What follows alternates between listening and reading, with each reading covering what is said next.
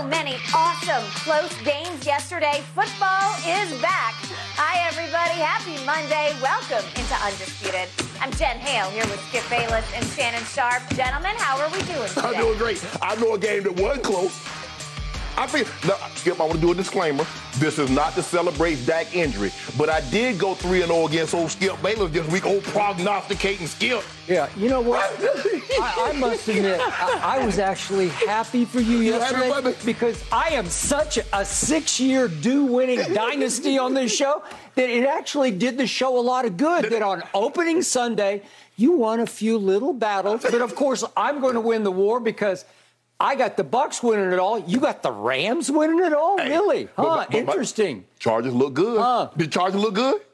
It's early. We got 16 more weeks. Oh, you got 16 more weeks. And by the way, why are you drinking that? Did you drink that with the refs last night in Carolina? That was absolute highway robbery. You stole it. You must have paid off the refs in Carolina. I'm hungover right now. I had a drink with Carolina, a drink with Tampa, a drink with Minnesota. Now I'm celebrating cheers. Hennessy. No, LaPortier. They're better than Henny. Right? Really? Yeah. Henny. Here, look, hold on. Is that apple juice? No, I don't want you to get distracted because you talk about you be distracted. Oh, okay. I'm not distracted at all. I'm happy for you. Hold on. Way to go, Shannon. How many cases did I win? You finally got a couple right. So I'm down about 15 cases now. I would use up 30. But remember, he who laughs last. You got the Cowboys going to the NFC Championship game. I do, and you've got Kirk Cousins going to the NFC Championship. How did he look yesterday? Oh, yeah. Well, just wait. You were so in for We're going to talk about him a little later. We're going to talk about him. Yeah. Your guy, Aaron Rodgers, how he looked. Yeah, he's now my guy, Aaron Rodgers. Yeah, I passed him on to you. You can have him now. My LSU guy, Justin Jefferson, looked awesome alongside Kirk Cousins yesterday. And, guys, we will get to Baker and that Carolina game in just a moment. But first, we do have to address Dak Prescott and the Cowboys. Dak left the field late in the Cowboys' 19-3 loss to the Bucks after the quarterback took a hit to his throwing hand in the fourth quarter. The Cowboys QB reportedly now going to miss 6 to 8 weeks, undergo surgery on his right thumb. Could be a ligament damage. He seemed to be having trouble gripping the football on the sidelines while they were testing him. Shannon, is the Cowboys' season over? Well, Skip, they're not officially eliminated, but they are unofficially eliminated because, as you mentioned earlier, there are 16 games left. I do not believe, and it says the timeline is between 6 and 8 weeks, there's a chance that he can come back probably after the bye week. He missed, 6 weeks? I think they got a bye week, week 9. He missed up until that point, comes back out of the bye week. But if you look at their schedule, they got some uphill climbing to do. I think the biggest thing, Skip, is that when your quarterback goes down, your roster needs to be really, really talented to carry him. You remember when Peyton went down and Brock Osweiler started for 7 weeks, he went 5-2 because the roster was so immensely talented around him. Demarius Thomas, and you had Emmanuel Sanders, you had Julius Thomas. So, was Julius there? I don't know. Julius wasn't there. No. He wasn't there. He had gone by then. And then you look at the defensive side of the football. Skip, I don't think your offense is talented enough. We saw, again, another disappearing act from CeeDee Lamb. 11 targets, 2 catches. Your best receiver last night was Noah Brown, who's your special teams ace. Defensively, you have one guy that I worry about. That's Michael Parsons. Now, he's a lot to worry about, but you see what Tampa did, Skip. They put him in a situation where he's rushing the left tackle, and then he doesn't know Leonard Fournette is coming to chip, and Leonard Fournette chips him. That slows him down. And that's chipped him, rocked him, knocked him on his keister. But he'll learn. He'll be able to sense that, Skip, and he'll be able to diagnose those things, Skip. But I don't believe it. I don't. Like I said, I'm not going to say officially because there's 16 games to go, but no team has worse odds considering they had so much going for them coming in. Skip Bayless told me everybody said this team is going to at least the NFC Championship game. I didn't say at least. I just said that. Oh, you said they were? Yeah, I said they were going that far. You must have been drinking something. You been in my room? No. Okay, because you must have been drinking something like Lil Wayne told me. You must have been smoking something to say that Kirk Cousins is going to the NFC Championship. Yeah. Oh, and Lil Wayne, he hit me up yesterday saying, you know, hey, you got me. But Skip, look.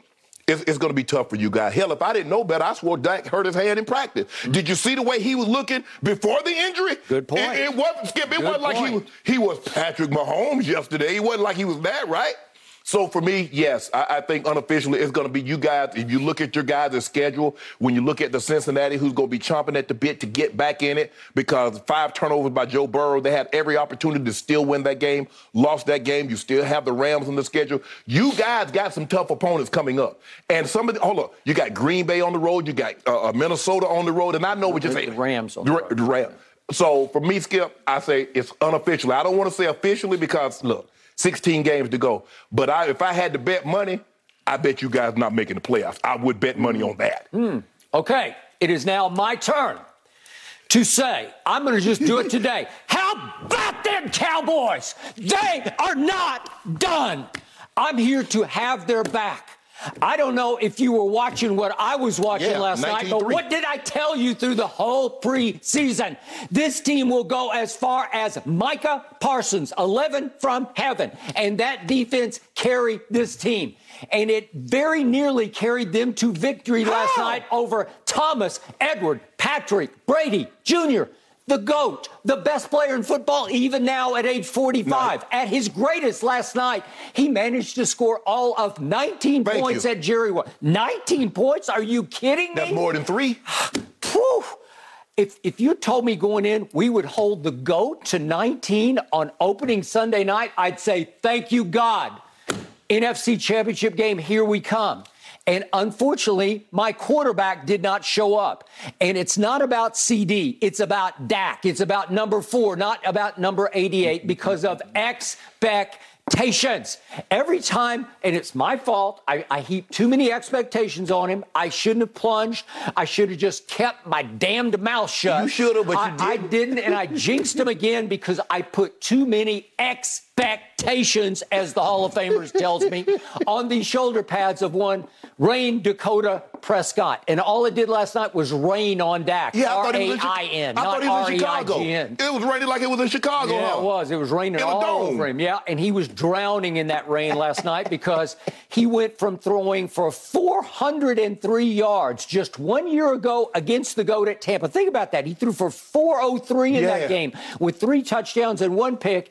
And last night, he was pathetic. It was one of the worst, and he's had some stinkers, so it's hard for me to go all the way to the worst, but under the circumstances, you could say it was the worst game he's ever played, although that stinker in 2019 at Philly with all the chips pushed to the middle of the table was right up there with this one. Well, you had a couple of He is capable. He's had a bunch of them. And you know and I know he is capable of this. He's also capable of 403. But last year, nobody expected anything from him because he was coming off career-threatening ankle surgery. And then in camp, he pulled his oblique muscle or whatever it was. I don't know what it was, but he couldn't throw in training camp. He had no reps throughout. He couldn't even scrimmage in training camp. And he shows up on opening Thursday night at Tampa and goes for 403 and had him dead to rights until you leave a minute and 24 seconds left for the GOAT to goat you. And that's what happened last year. So I'm thinking, well, can't he go throw for throw, blow for blow with Tom Brady? No. Well, no, he could not, and he did not. But, Skip, you have to understand. You keep telling me last year they led the league in scoring, they led the league in yards, and he threw for 404, 403. But you do realize last year's stats aren't transferable into the new season. Nope, they're not. So now you keep telling me that you feel good about this. You scored 3 points. Forget what they held Tom Brady to. Did you see what Micah Parsons did to Tom Brady twice? Yes. In the red zone, and the first thing Tom said in his post-game interview was, we got to clean some things up in the red zone. You can't clean up 11 from heaven. He's uncleanable.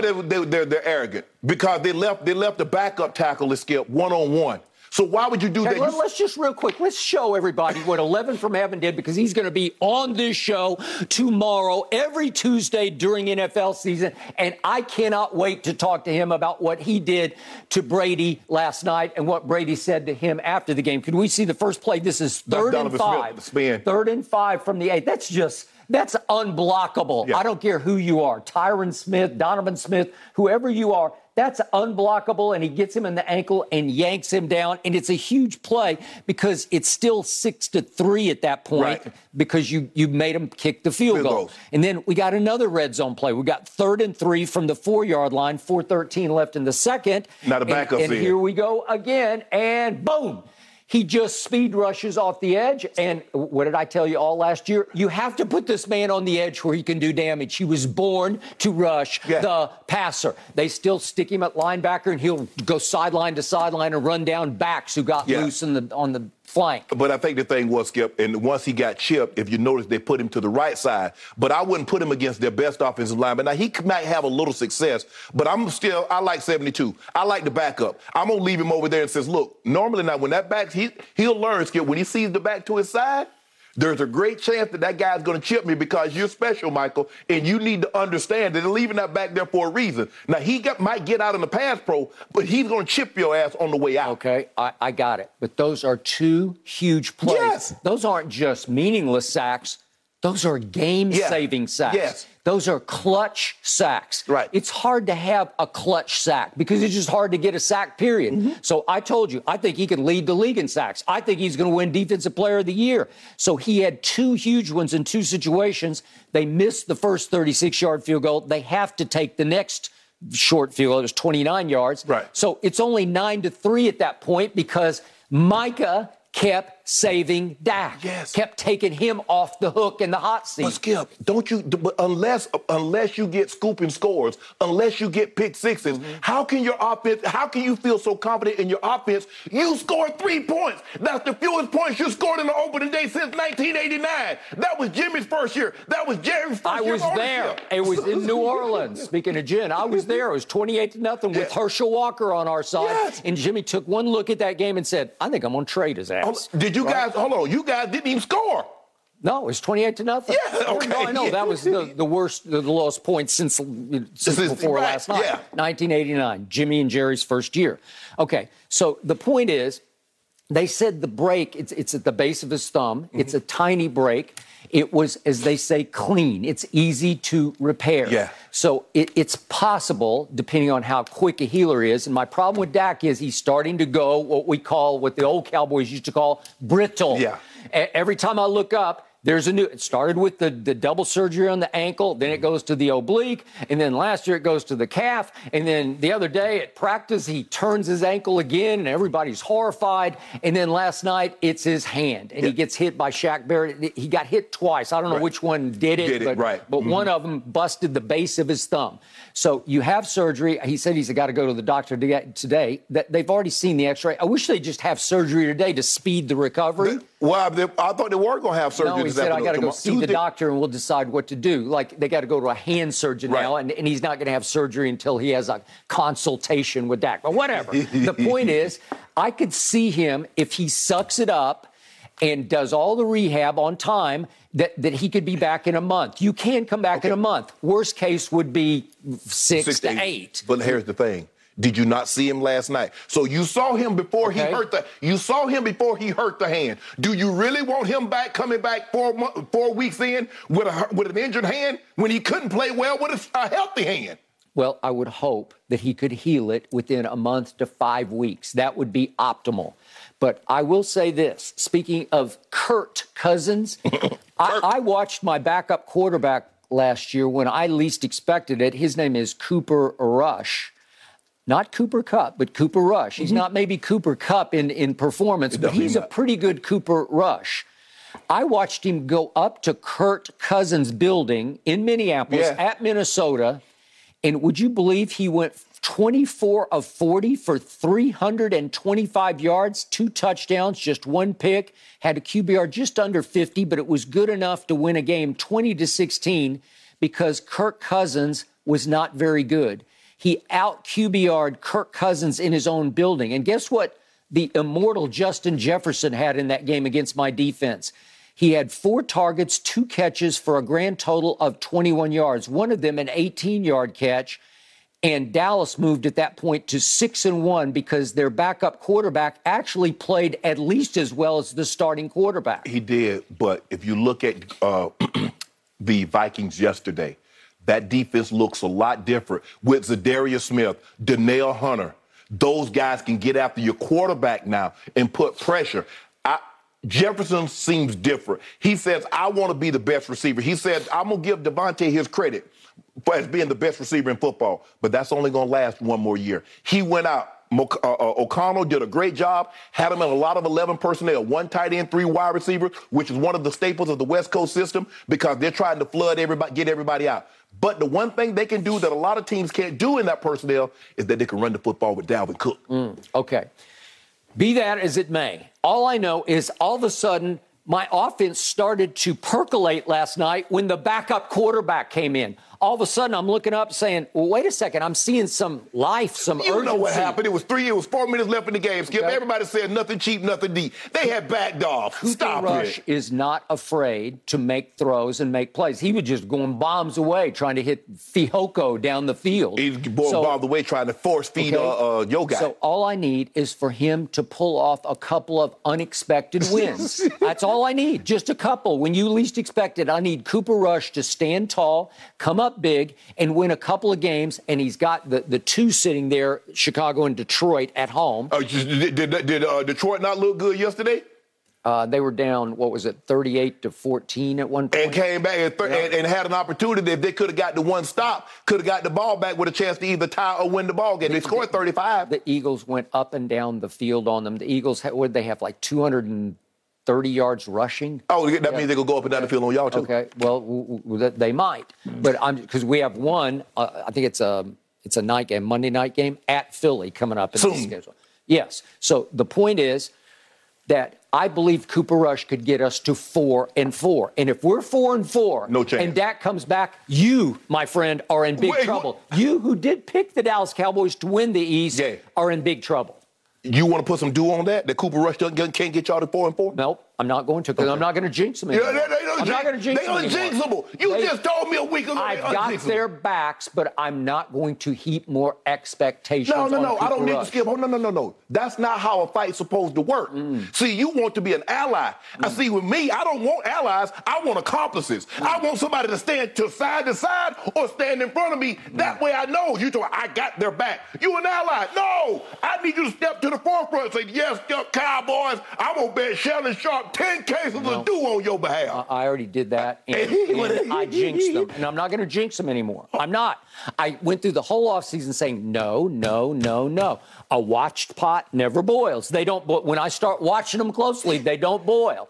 I'm going to back off and say, oh, no, they're done. They're done. The thing is with your Cowboy, Skip, when you watch them, the only thing that boils is your blood. Because I know eventually you're going to get upset. Now, I love the way you remain calm today. I mean, you must be had a great pep talk with Ernestine, and she said, Skip, I need you to remain calm. It's just one game of the season. You say, you know what, Ernestine, you know what, babe? You're right. I'm going to remain relatively calm. But I know you seething inside. My defense held Tom Brady to 19. I'm good to go. Skip. My defense is going to keep me in every one of these games, every one of them. And Micah Parsons is going to wreak havoc. Okay, what about this? He's another unblockable. He's the closest thing I've seen to Lawrence Taylor since Lawrence Taylor.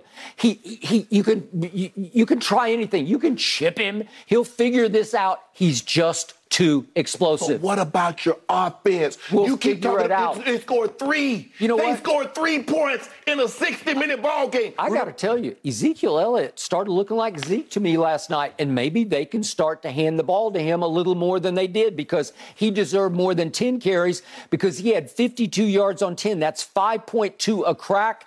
I want to see more. It looked like he reasserted himself as the bell cow back.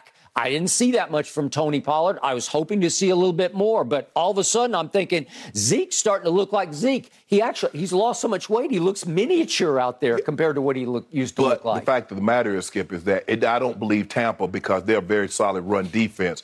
They weren't overly concerned with Zeke. They wanted to get after Dak and cover up the wide receivers, in which they did a very good job of that. And that's the problem that you're going to have. Okay, I'm going to remind you, Michael Gallup's going to be back sooner than later. James Washington is going to be back sooner than later. You, my friend, are going to be in trouble sooner than later because all this is going to start to turn around. You name guys. None of those guys are Jamar Chase. Gallup, he's not a guy. None of those guys are Jamar Chase. None of those guys are Justin Jefferson or Tyreek or Cooper Kupp or Devontae Adams or Keenan Allen. You name the guy. Michael Gallup, he's a good player, but he's not a game changer. The other guy you named is not a game changer. All I know is my kids on the left side of the line, they stood up and bawled last night. I thought Tyler Smith was really good for a first start for a raw rookie out of Tulsa, of all places, to stand up and get after Shaq Barrett and whoever else they wanted to put over there. I thought he played his tail off. I thought he did a very good job also. There was a couple of plays that he kind of missed that he and the other offensive lineman or he in the back got confused on and they let the guy. Okay, so remember, Connor McGovern goes out like in the second series. Was it the first series or the second? It was like first series, he's out. And I don't know his status. I don't know if he's going to be back. But that Matthew Farniak, I watched him a lot in preseason. He is not afraid to hit people. And he's out of Nebraska, a seventh-round pick of 2 years ago.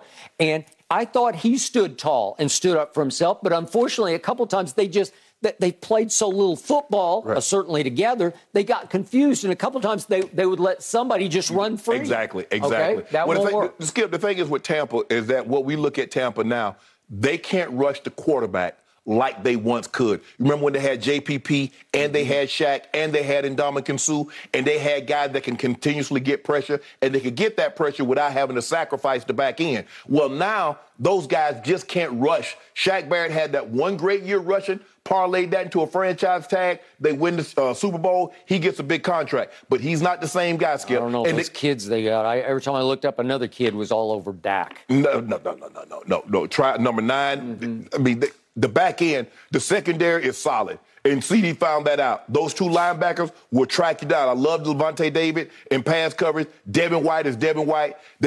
I love him blitzing because he's going to blow up your running back. But you at least got to try. Skip, that's one of the reasons it's hard to play Pollard because he's so small. And when they bring a secondary rusher, Skip, it's almost like, I'm like, bruh, you got to stick your nose in there. I understand. It's hard. Close the distance. Either he can't or he won't. One of the two. I don't know which it is. You can't play him because he gets your quarterback hurt. I totally agree. And Zeke is at the top of my list. He and Emmitt Smith both. They were all-time great at blitz pickup. Yes, because they rock people. I played with a guy named Clinton Portis. That shot that Leonard Fournette get, he was the best that I saw at chipping and picking up the blitz. Man, but Skip Pollard, I know you want him to play, but Skip, it's hard to play him if he don't know what the hell he's supposed to be doing on pass protection because the most valuable commodity you got is the quarterback. And if he don't get him protected, you can't let free runners come attack your quarterback like he was doing last night. It was like he was timid. All I know is Kellen Moore did not have a great night either because there's so many other options here that they didn't take advantage of, starting with little turpentine. You have to figure ways to get the ball in his hands in space. Skip, why not? Skip. He doesn't do anything. Skip, you do realize that Godwin did not catch that ball. That ball skipped on the turf. Why didn't he challenge it? I don't know. I actually thought he did pick it up off the turf. I thought he fingertipped it up off the turf. But I didn't think the turf helped, but it was close. But you see those unfortunately, he pulled his hamstring or whatever happened to him. When those pebbles comes up, that means something. I know, something. But I thought he got fingertips underneath. And then got another 10 penalties.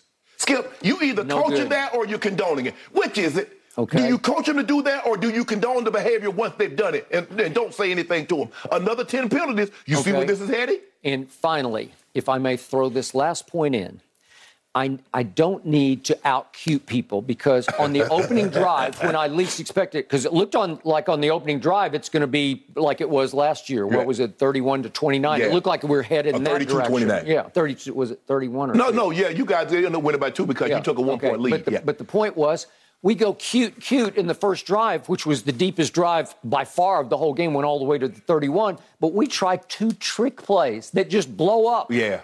I don't even know what they're doing. Not that early in the game. There's a time and a place for trick plays, Skip. I don't know if they're that early in the game. Let the game play out. You hadn't even set them up for the trick play, Skip. No. And we didn't need to trick them because we were just forcing it right down their throat. I don't know. Look at this trick play. What is that? I don't even know. And you don't think that's a drive killer, like it just kills momentum? That's a it just kills you. They tried Pollard on this weird play where they had him in the Wildcat faking to Zeke, and it went for nowhere. It went for -1. Yeah. So the point is, you don't need to trick anybody. You got enough. You can figure it out. You can meat and potatoes them to death. Yeah. And you had them on the ropes and on the run, and you let them off the hook. Your offense is in trouble this year, Skip. No. Your offense is in trouble. We're going to be okay. Your offense is in trouble. You can't go from leading the league in points and yards to nothing. Yes, you can because it doesn't transfer. But can you imagine how good you guys would have been if you'd had Von Miller? I'd have been scared, Skip. If you'd have had Von Miller on the other side of... We got better than Von Miller. But no, we got Micah Parsons. You would have had Von Miller and Micah Parsons. Okay, we still got what? D-Law. And he made a couple of plays last night. Man. Yep, he holds up his end of the bargain. No. We're going to be just fine because people are going to have a hard time scoring on the Dallas Cowboys. And the Dallas Cowboys. Doomsday 2. And the Dallas Cowboys are going to have a hard time scoring on teams. You hope. I get to 7. Yeah. What you gonna get to? You should go ahead and gloat today and get it all out of your system because you're gonna have a long, hard season. I got my money green on because I was money to pick yesterday. Would you believe we have 16 weeks to go? I should have went to Vegas the way I was picking them games yesterday, Skip. You had one hot day. Way to go. Shane, congratulations. And one was really, really lucky. Every week. All-time robbery in Carolina. Don't do that, Skip. Well, I'm gonna do it. I didn't do it. They did it. We're gonna get to that in just a second, guys. But, hey, Skip, the choices, at least on the roster right now for your Cowboys, the aforementioned Cooper Rush, a 2017 undrafted free agent out of Central Michigan, or there's Will Grier of former West Virginia fame on that practice squad. We will see what the Cowboys decide to do. All right, Skip, obviously cannot wait for this topic. Baker Mayfield, was he robbed from getting his first win as a Panther last night? All time. He was Plus, how much is Aaron Rodgers already missing Devontae Adams? That and so much more with Skip and Shannon when we come back.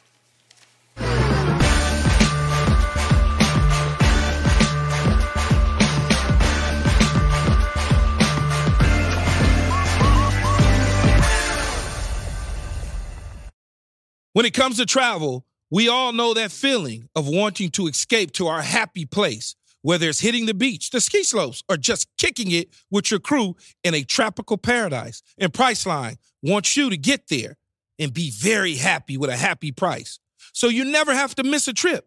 Let me tell you, Priceline has got your back to make it all happen. My happy place is Cabo San Lucas, Mexico. Picture this: crystal clear waters, golden sands, and sun shining down on you like it's your personal spotlight. That's right. Cabo is my ultimate happy place. And you know what makes it even better? Priceline's VIP family feature. You heard it from me. That's right. VIP treatment for you and your squad. Imagine being with your crew, soaking up the sun and living your best life. And while scoring deals up to 5 times faster, it's like scoring a game-winning touchdown on vacation. Now, who am I taking with me to Cabo? To that epic trip, that adventure? My boys, my ride or dies, my crew, ones who've been there through thick and thin from the beginning to the end. I'm not taking any kids, no kids, just me and the boys living it up. So what are you waiting for? Download the Priceline app today and save up to 60% off select hotels and go to your favorite happy price with Priceline. Make some memories that'll last a lifetime. Cabo ain't ready for me or us, but we're ready for Cabo. Thanks to Priceline, the real MVP of travel. And I won't back down. Baker Mayfield came up short in his Panthers debut against none other than his former team, the Cleveland Browns. Baker, 235 passing yards, including a 75-yard touchdown to Robbie Anderson. But it was the Browns who would walk away with a 26-24 victory on a late field goal. Shannon, what's your biggest takeaway from this one? Baker looked like Baker. Now, Skip wants to blame everything on last year with his injury. He was injured and yada, yada, yada. But at the end of the day, Baker Mayfield was terrible again, especially when the game was nip and tuck. Here's Baker's numbers when the score, before he got down 2 scores. When the game was a 1-score game, he was 9 of 16, 71 yards, sacked. How many times did he fumble? How many times can you fumble the ball? Has he ever played quarterback in his life?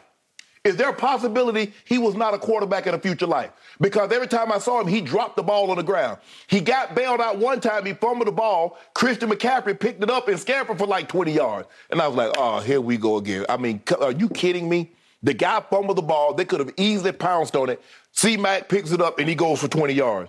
The first 3 quarters, here's Baker's numbers in the first 3 quarters. 11 of 21, 104 yards, and an interception, and sacked several times. Carolina, did they play 4 quarters? Carolina, they lost. Oh. Yeah. So in other words, they lost. Carolina had 7 points. The only reason this game was remotely close, because the quarterback on the other side is worse than Baker Mayfield, and that's Jacoby Brissett. They have Deshaun Watson. They have any other competent quarterback. They beat Carolina by 24 points, given how poorly Carolina had played through the first 3 quarters. But because Jacoby Brissett was that bad, and he is that bad, the game was a lot closer. And then Cleveland's defense, The two big plays that they got were blown coverages. It wasn't like Baker made great throws and guys ran great routes. Cleveland just blew the defense. And then let them get back in the ball game. And you was always celebrating. I know you thought that. I know you was over there. Everybody was talking about, man, Skip got you. He's celebrating at his mansion. I said, yeah, I know he is. Yeah, I don't have a mansion. Yeah. I live in a little two-bedroom, one bath. But you know what happened, Skip? They tried that old kick out there. I said, I don't know. Look like he got a strong leg. Skip, you know, we keep talking about the age of the kicker, the age of the quarterback. I mean, the age of the wide receiver, the age of the quarterback. These kickers got legs now, Skip, that's unheard of. They're hitting the back of the net from 60. They hit the back of the net from, what, 58, 59? And I'm talking about right down the middle. It wasn't no duck hook. No, it was a duck hook. Then you didn't watch. I did. You need to watch. Right down the middle. Off his foot, it went way right, Tiger. And he hit a Rory McIlroy of Tiger. A hook. That's Tiger. That's how Tiger used to have him fooled. No. He shoot that thing right down to the fair, fairway. He mostly hit fades, but Rory hits a big old draw, and this was this is the biggest draw I've ever seen. No, the biggest draw. It started 20 yards right, and I thought, he shanked it, and it started to hook, and it started to hook, and it hooks all the way inside the upright. No, the one in Green Bay, the guy in Green Bay, he hit the biggest one you hooked. No, God. Mason Crossbar. That's the guy that ruined your day. Well, he just hit a snap hook that suddenly faded. That didn't hook in. He hooked it left, and it faded right. Skip, you guys, Baker Mayfield is what I thought he would be. For the first three quarters when the game was seemingly out of hand. I mean, when the game was like he could have got right back in it because Cleveland, like I said, Cleveland was selling for field goals to give Carolina defense. They kept him out of the end zone, the red zone, except that one play. But Skip, Baker is what he is. You keep trying to make him Josh Allen, or you keep trying to make him one of these top-tier quarterbacks, and that's not what he is. It's okay for him to be average, which he is. Mm. Shannon Sharp, it's okay for you to be wrong yet again about another quarterback. I picked them. Okay, they lost. Okay, but you're going to be so wrong about this guy because what my biggest takeaway was yesterday was that Baker looked exactly like Baker. He looked exactly like the guy who can pull off spectacular comeback after comeback after comeback. As your little man, Christian McCaffrey, said after the game, he's exactly who we thought he was. He is a fighter.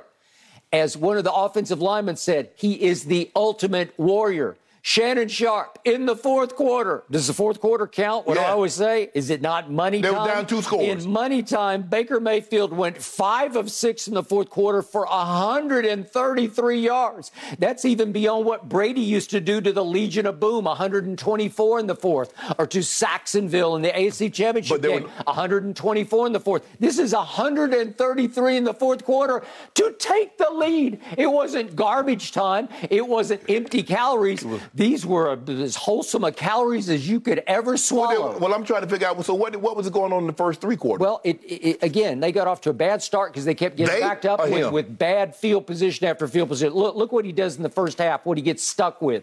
He gets stuck with 3rd and 13, 4th and 23, 3rd and 10 from the 20. That was the interception play where he had 4 out of the first 5 tipped at the line of scrimmage. So he says, I'm going to go high with this one. He goes wild high for a pick. And then he winds up with a 3rd and 19 into 16 because they kept getting punted into jail. What's Skip? Okay? He's the quarterback. Again, get him out of jail. Okay. Don't he have a key? Finally, he started to figure it out. He hits the 50-yarder to the tight end. Blown coverage. Okay, he was open, but he hit him right in stride. He blew the blown coverage. And if the tight end could run a lick, if we could see this to the kid Thomas, who's the tight end, this is the play that got them back in the game. Right. That's a sweet throw. Skip it with the blown coverage. Stand up, and you just see him, and you say, and if he could run a little bit, maybe he's going to score.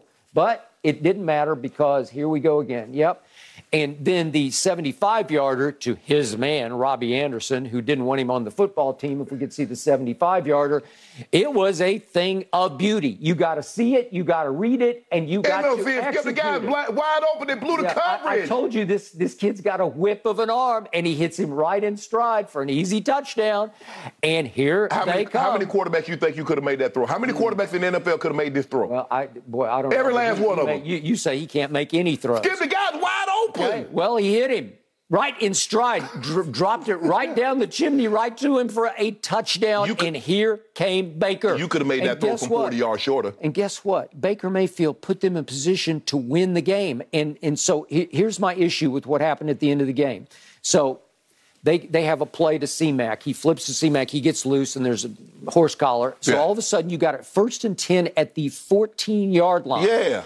And here we go again. I'm going to take issue with you. So he can't hang on to the snap. Baloney, they're hitting him in the freaking shoelaces. I don't know. This is the new center they got from Baltimore. He only 3 foot tall. He was horrible. You make it seem like he's 6'8". The first snap, he misses his hands from under center. It wasn't Baker's fault. The ball missed his hand. He got little tiny hands. Here's the next play. They just go C-Mac up the middle. And here's the next play. They just go C-Mac. They just say, let's just take the field. They don't trust Leonard. Let him throw the freaking football into the end zone. No, because that's bad things going to happen. No, they're not. Bad things. He's on a roll.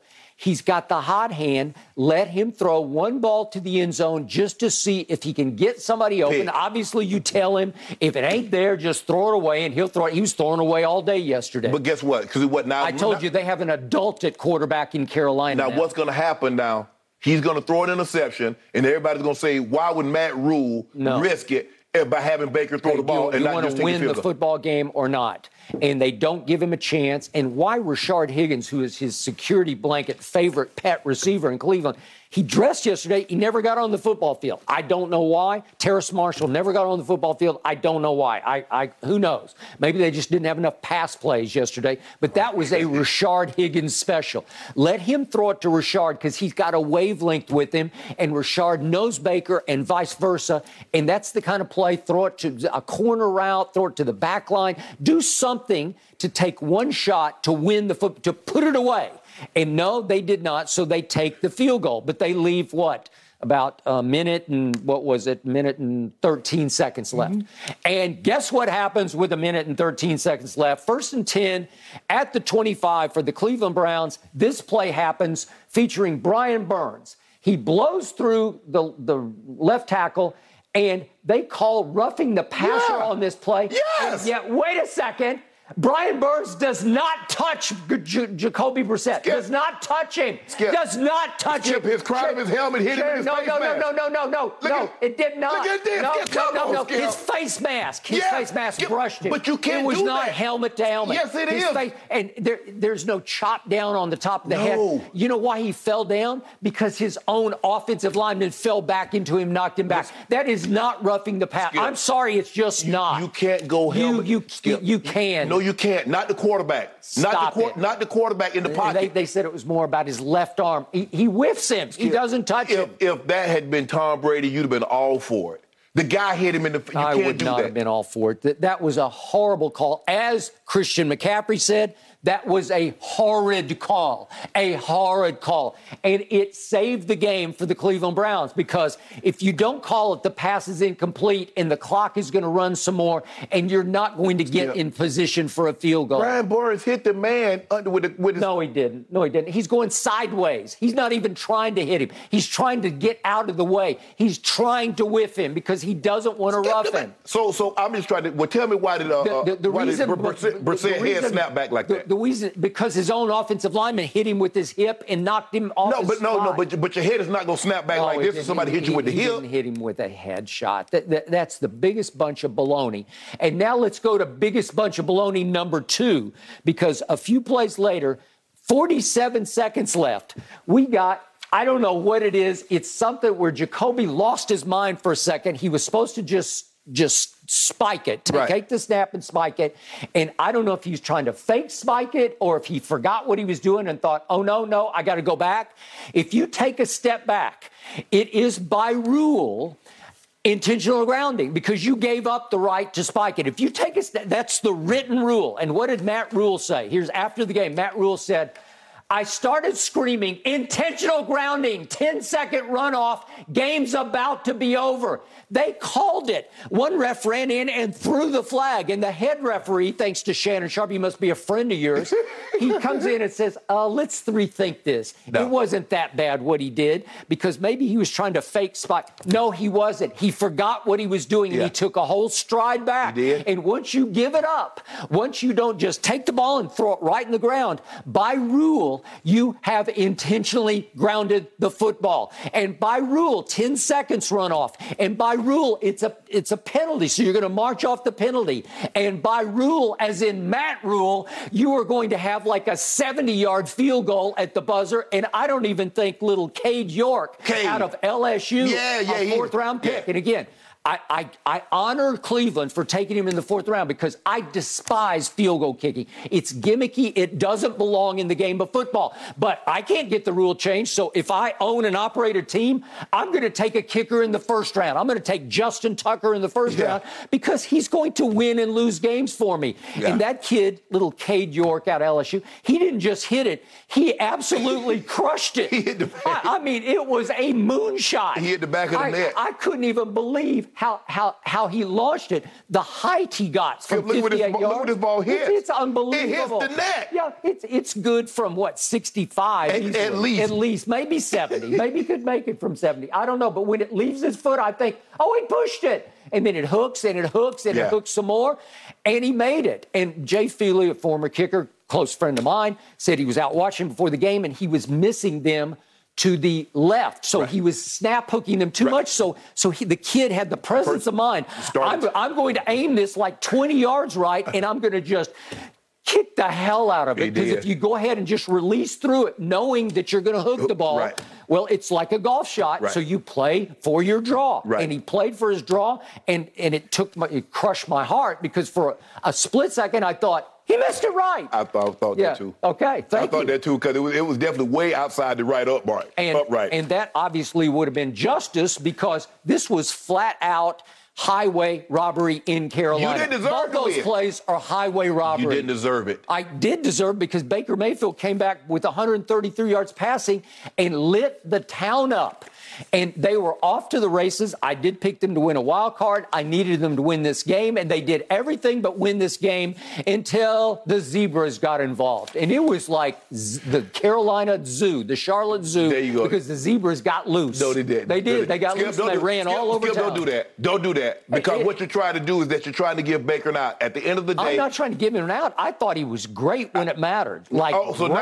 So when it mattered. So the first three quarters doesn't matter? It shouldn't even come down to this. If Baker Mayfield plays like you said he's supposed to play, it don't even come down to this. Well, and to Baker's credit, he was an adult after the game because his quote was, he repeated it 2 or 3 times, we didn't finish because we started so slowly. So he took the blame. You started slowly. You did. Ain't no you. No. Ain't no we. You. You are the quarterback. Because Skip Bayless is giving you all he played great in the fourth quarter. You're even better than Brady against the Legion of Boom. Even better than Brady against Saxonville. You didn't mention anything about anybody else on the offensive side in the fourth quarter other than Baker. So I'm not going to let you put any blame on anybody else through the first three quarters other than Baker. Baker didn't get it done in the first half because had he got it done in the first half and made Jacoby Brissett have to throw the football and not let Nick Chubb and Kareem Hunt run the air out of it, it wouldn't even been in this situation. For the first three quarters, Jacoby Brissett had all day to throw. Baker had about 1.5 seconds per snap to throw the football because his offensive line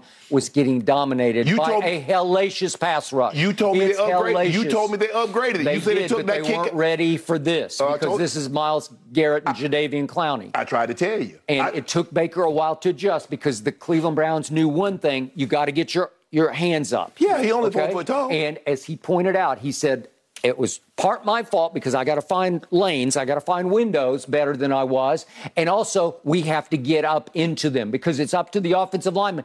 You have to establish contact to keep them somewhat on the ground. Well, first of all, Skip, the linemen are always taught if you can't get there, get your hands up. And plus, that just goes to show you they know him. They know Baker is not the tallest of the quarterback and the motion and the throwing motion. So look, just get your hands up, and you'll get a lot of deflections. That's what they got yesterday.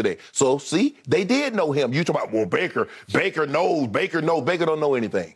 Baker had to worry about his offense. Baker did everything in his power to win that football game, and the referees did everything in their power to take it back. Well, that's what happened. Well, that's the bottom line to what happened. I'm not going to let you blame no referees for Baker ineptitude. Did he not do enough to win the football game? What are you talking about? He didn't do enough. What did you watch? You couldn't stand it. It was tearing your guts out.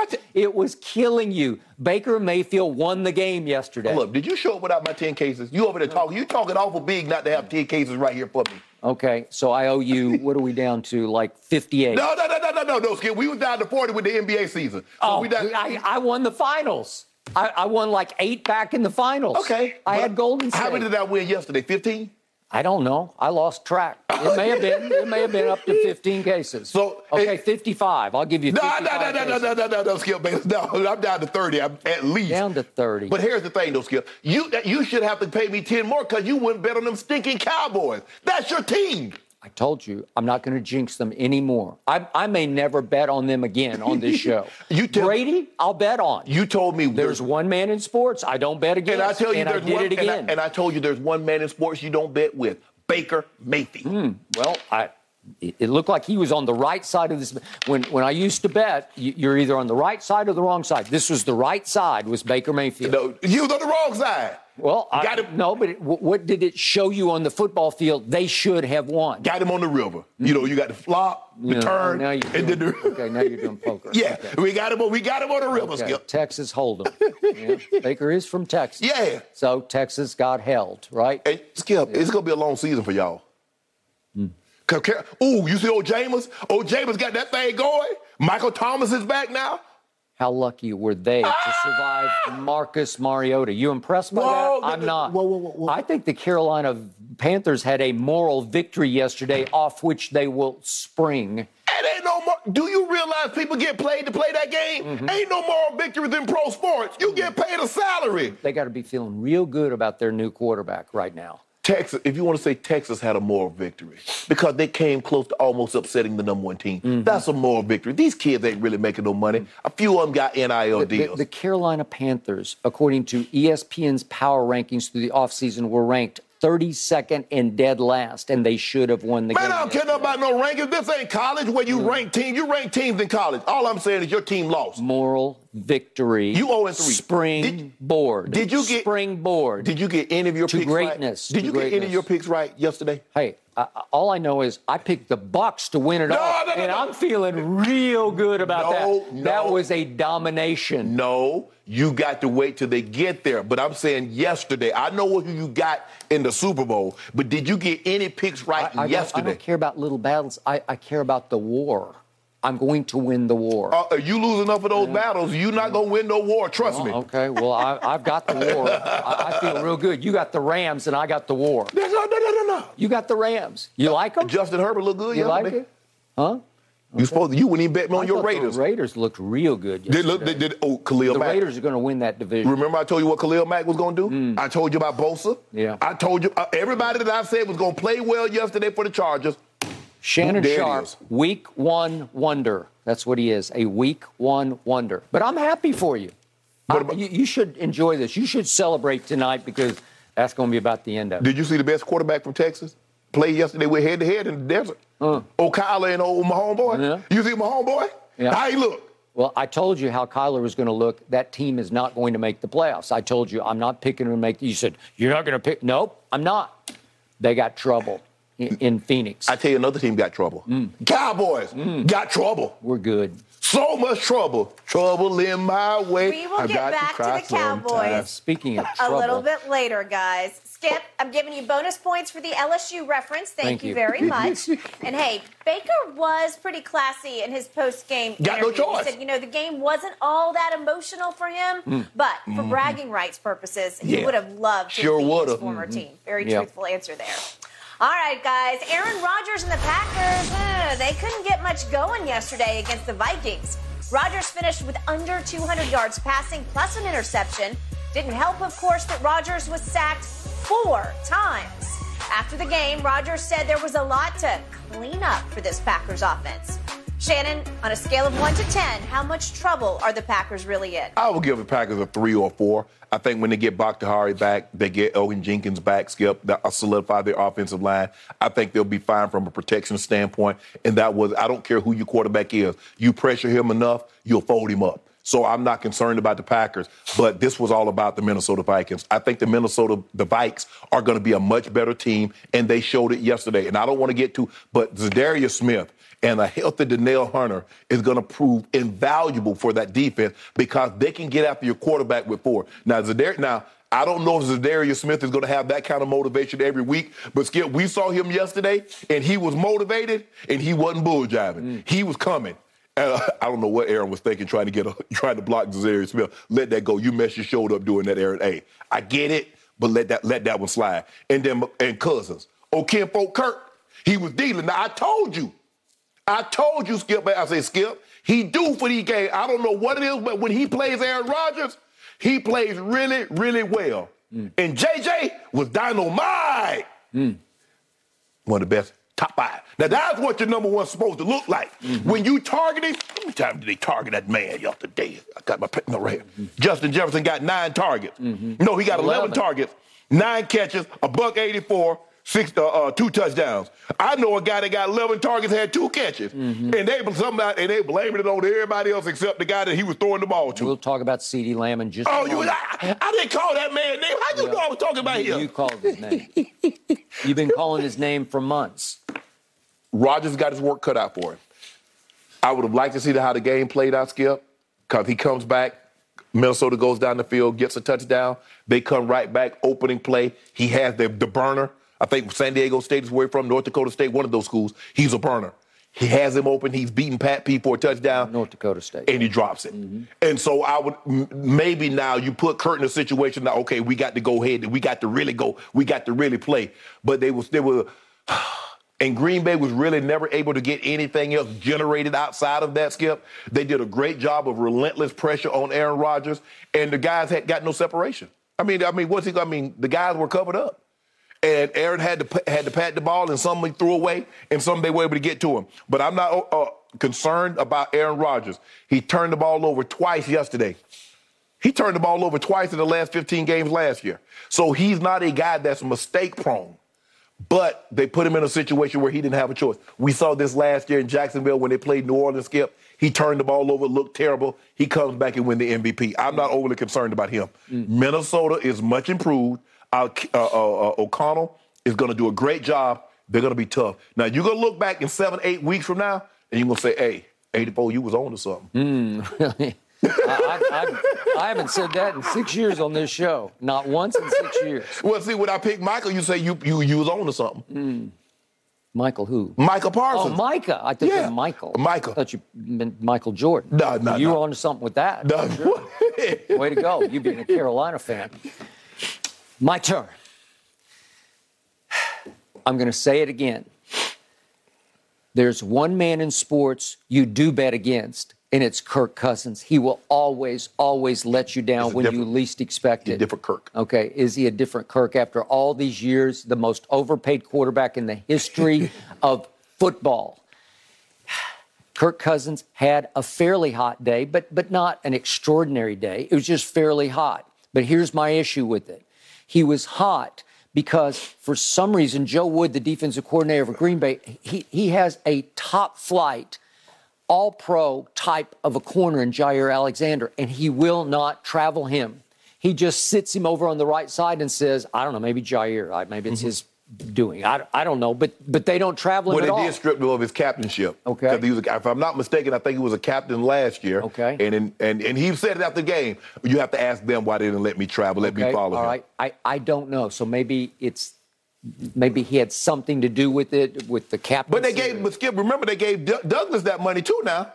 They paid Douglas a lot of money to keep him. Okay. So, hey, bro, you got to earn it. Okay. Well, you have to let Jair take Justin half the time. You just have to. You got to make him think about it. You got to challenge him. You got to have somebody compete with him and take him away on a few plays where you make little Kirk Cousins a quarterback you're going to want to disown at some point. Cousins. What do you call him? Second Cousins? I call him first Cousins. And Kenfolk Kirk. Okay. At the cookout, Kenfolk Kirk. Okay. Well, you're going to want to disown him sooner than later because he'll start forcing balls to Justin Jefferson. Against my Cowboys last year, it was halfway through the season, it had been week 7. He threw him 4 balls and he caught 2 for a grand total of 21 yards. That's possible when you have good corners. And Dallas has good corners. Well, guess what? The thing is you got Thielen, and Thielen to eat. So what you gonna do? Well, Thielen didn't eat yesterday. No. Because Jordan Jefferson, Skip. When these number one receivers, when they get going like that, it's over. When they let a man get like that, he had like $150 something at the half. What you gonna do? You don't let him get in the rhythm. Change your coverage the way Tampa did on Tyreek 2 years ago at Tampa when he had 200 and some yards in the first quarter. Yeah, with 3 touchdowns. And then you change it, and then all of a sudden the go get you back in the game. The other issue is, Green Bay was running it down Minnesota's throat yesterday. They averaged 6.2 yards a crack running the football. But if you only go 18 tries, it's not enough. You threw it 39 times, so you threw it twice as much as you ran it, and Aaron was having a long, hard day. At the end, he took some punishment he never takes, right? Yeah. He got beat up. He had to be a sore older man last night. Yeah, the one that Jordan Hicks got him with, we end up fumbling the ball. Yeah. He put his forearm right to his rib. I know that one hurt. You know, Aaron might have needed an ayahuasca session last night, right, to get him through the night. Yeah, that one right there. You just saw Jordan Hicks. Zadarius on top of him. Sometimes, Skip, I just want you to pick yourself up the dirt. I ain't really have to hit you, but I just wanted you to know. I just wanted you to feel. I just want to touch you up. I'm going to sum this up for you by reminding you that just a year ago, week 1, Green Bay was forced to go to Jacksonville to play New Orleans because of the hurricane. Correct. So they're playing on a neutral site. Yeah. It wasn't even in New Orleans. Right. And Green Bay lost that game 38-3. Yes. 38-3, and Aaron Rodgers threw for a grand total of 133 yards and had a QBR, which was the lowest of that weekend, of 19. Mm-hmm. Yesterday, he had a 16. This is scaled 0-20. Yeah. So he had a 19 QBR on opening Sunday a year ago. Right. And guess what he did after that? He won a back-to-back MVP. Yes. So that's why I'm not concerned about it. All is not lost. No, and I said that. I'm not concerned about him. I want to give credit to Minnesota. Though they look like they might have the reincarnation of purple people eaters, too. Really? Is Fran Tarkenton at quarterback? Hey, don't worry about it. You could trust Fran Tarkenton at least to get you to a Super Bowl, right? Right. And he might have been the greatest escape artist in the history of football. I've never seen anything like him. But the point is, Kirk Cousins will fool you into believing in him, and he will let you down. My Cowboys were he was 2-8 against my Cowboys when he was in Washington. He was 1-4 against Dak Prescott. That's who he is in the biggest games, and that was always their biggest game of the year. Are you sure? Are you sure you're not talking about Dak Prescott? I think Dak Prescott fooled a lot of people too. Well, he was 4-1 against first cousins, who was about fourth cousins to Dallas. But you don't play them in the playoffs. I looked forward to playing to Kirk Cousins. I looked forward to it because when you least expect it, remember Dak's rookie year at Washington, they had him down and almost out. Yeah. And Kirk went to church. Remember that? He went to Barry Church. He went to church. Yeah. He threw it right to Barry Church in the end zone. And here came Zeke going the other way, and Dallas turned the tables and won the game. He's different. He's grown up now. Yeah. Finally, Minnesota has an adult Kirk Cousins at quarterback. Is that what you're trying to say? I believe he has a guy that believes in him. I'm not so sure how much of him believed in Kirk. And I think he felt the tension that his head coach didn't like him, didn't believe that he was the guy that could get them to where they ultimately need to be. Sometimes you just need, you believe in yourself, but you need that one other person also to believe. They're hyping him up and pumping him up now. And then about week 8, week 9, all of a sudden the new head coach, the rookie head coach, is going to go home one night and say, God, what did I get myself into? Oh, by that time, he'll be 6-2. He'll be 7-1. So it won't be no need to do that. Well, Cowboys go back up there. I wonder if Cooper Rush is to be the quarterback. I'll be licking my chops on that one. Okay. Are we going to get a bet? You going to give me a bet on that one? No, I'm not going to bet on the Cowboys anymore. I'm not going to jinx them anymore. I just told you I'm not. I'll pick the game, but I'm not going to bet on the game. This man just talked about Cooper Rush and how Cousins is going to crumble under the pressure. There's one man I bet against, and that's Kurt. You called the man Kurt, even though the man's name is Kurt. The general manager of Washington called him that, right? Yeah. McClue, was it McClue? No. It was, what's his name that I knew from Oakland? Allen? Yeah. Bruce Allen, yeah. But George's son. You on the other, talk about, you believe so much in your Cowboys, but you're not going to give me another bet the rest of the season. I told you, I doomed them yesterday. In fact, I finished my podcast last week after my prediction. I said, I just doomed them. And I did. Jerry doomed them by putting this roster together. Really? It's not what he thought it was. Did he draft Micah Parsons? Yeah. Well, if that's the case, well, Coach Belichick is golden because he drafted Tom Brady and Gronk. So he good, right?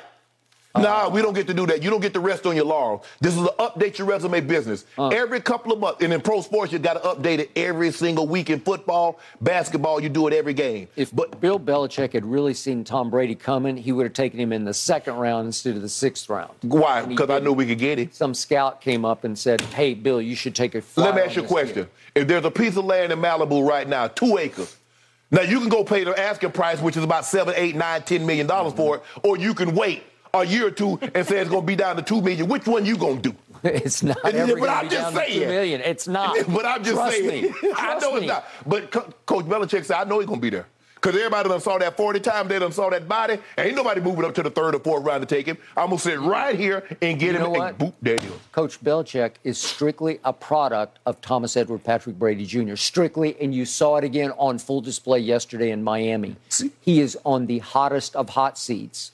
And I hope that Mac Jones is not hurt, but if he is banged up, it will maybe give Belichick a reprieve. And they're going to give him no reprieve. Yeah.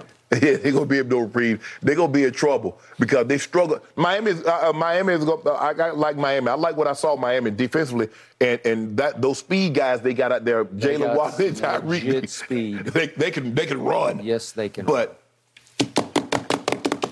I'm 3-0 this week. Yeah. You know what? I might not even bet no more. I might retire. Go out on top. Yeah, because you know what's coming. The onslaught is coming. Humiliation is coming. I'm going out on top, Skip. Yeah. I got to do it. Yeah. You enjoy it while it lasts. Today, I'm officially retired from picking games. Okay. Way to go. Yeah. Congratulations. Shannon, I wonder if you would join me in a bet on Justin Jefferson. Can he get 2,000 yards this season? His 184 yards yesterday were a career best. If he played the Cowboys, he'd get 3,000. I think he can do it. That's wrong. All right, speaking of those Cowboys, do they move on from Amari Cooper way too soon? No. We'll dive into that when we come back.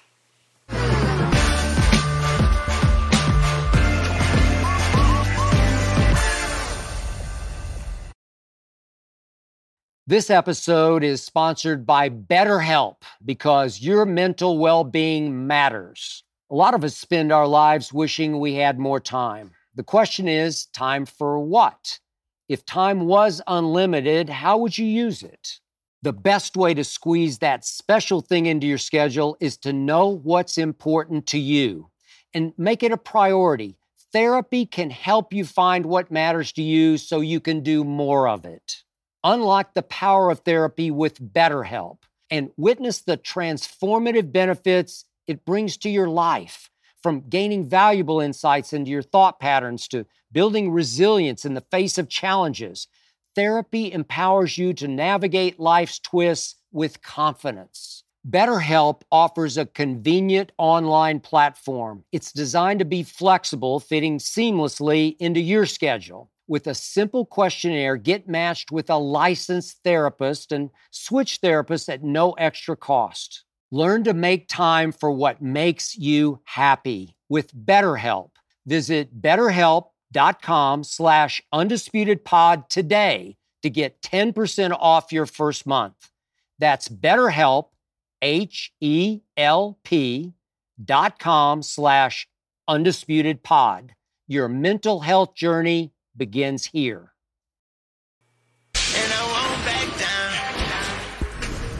The Cowboys got their first look in the post-Amari Cooper era.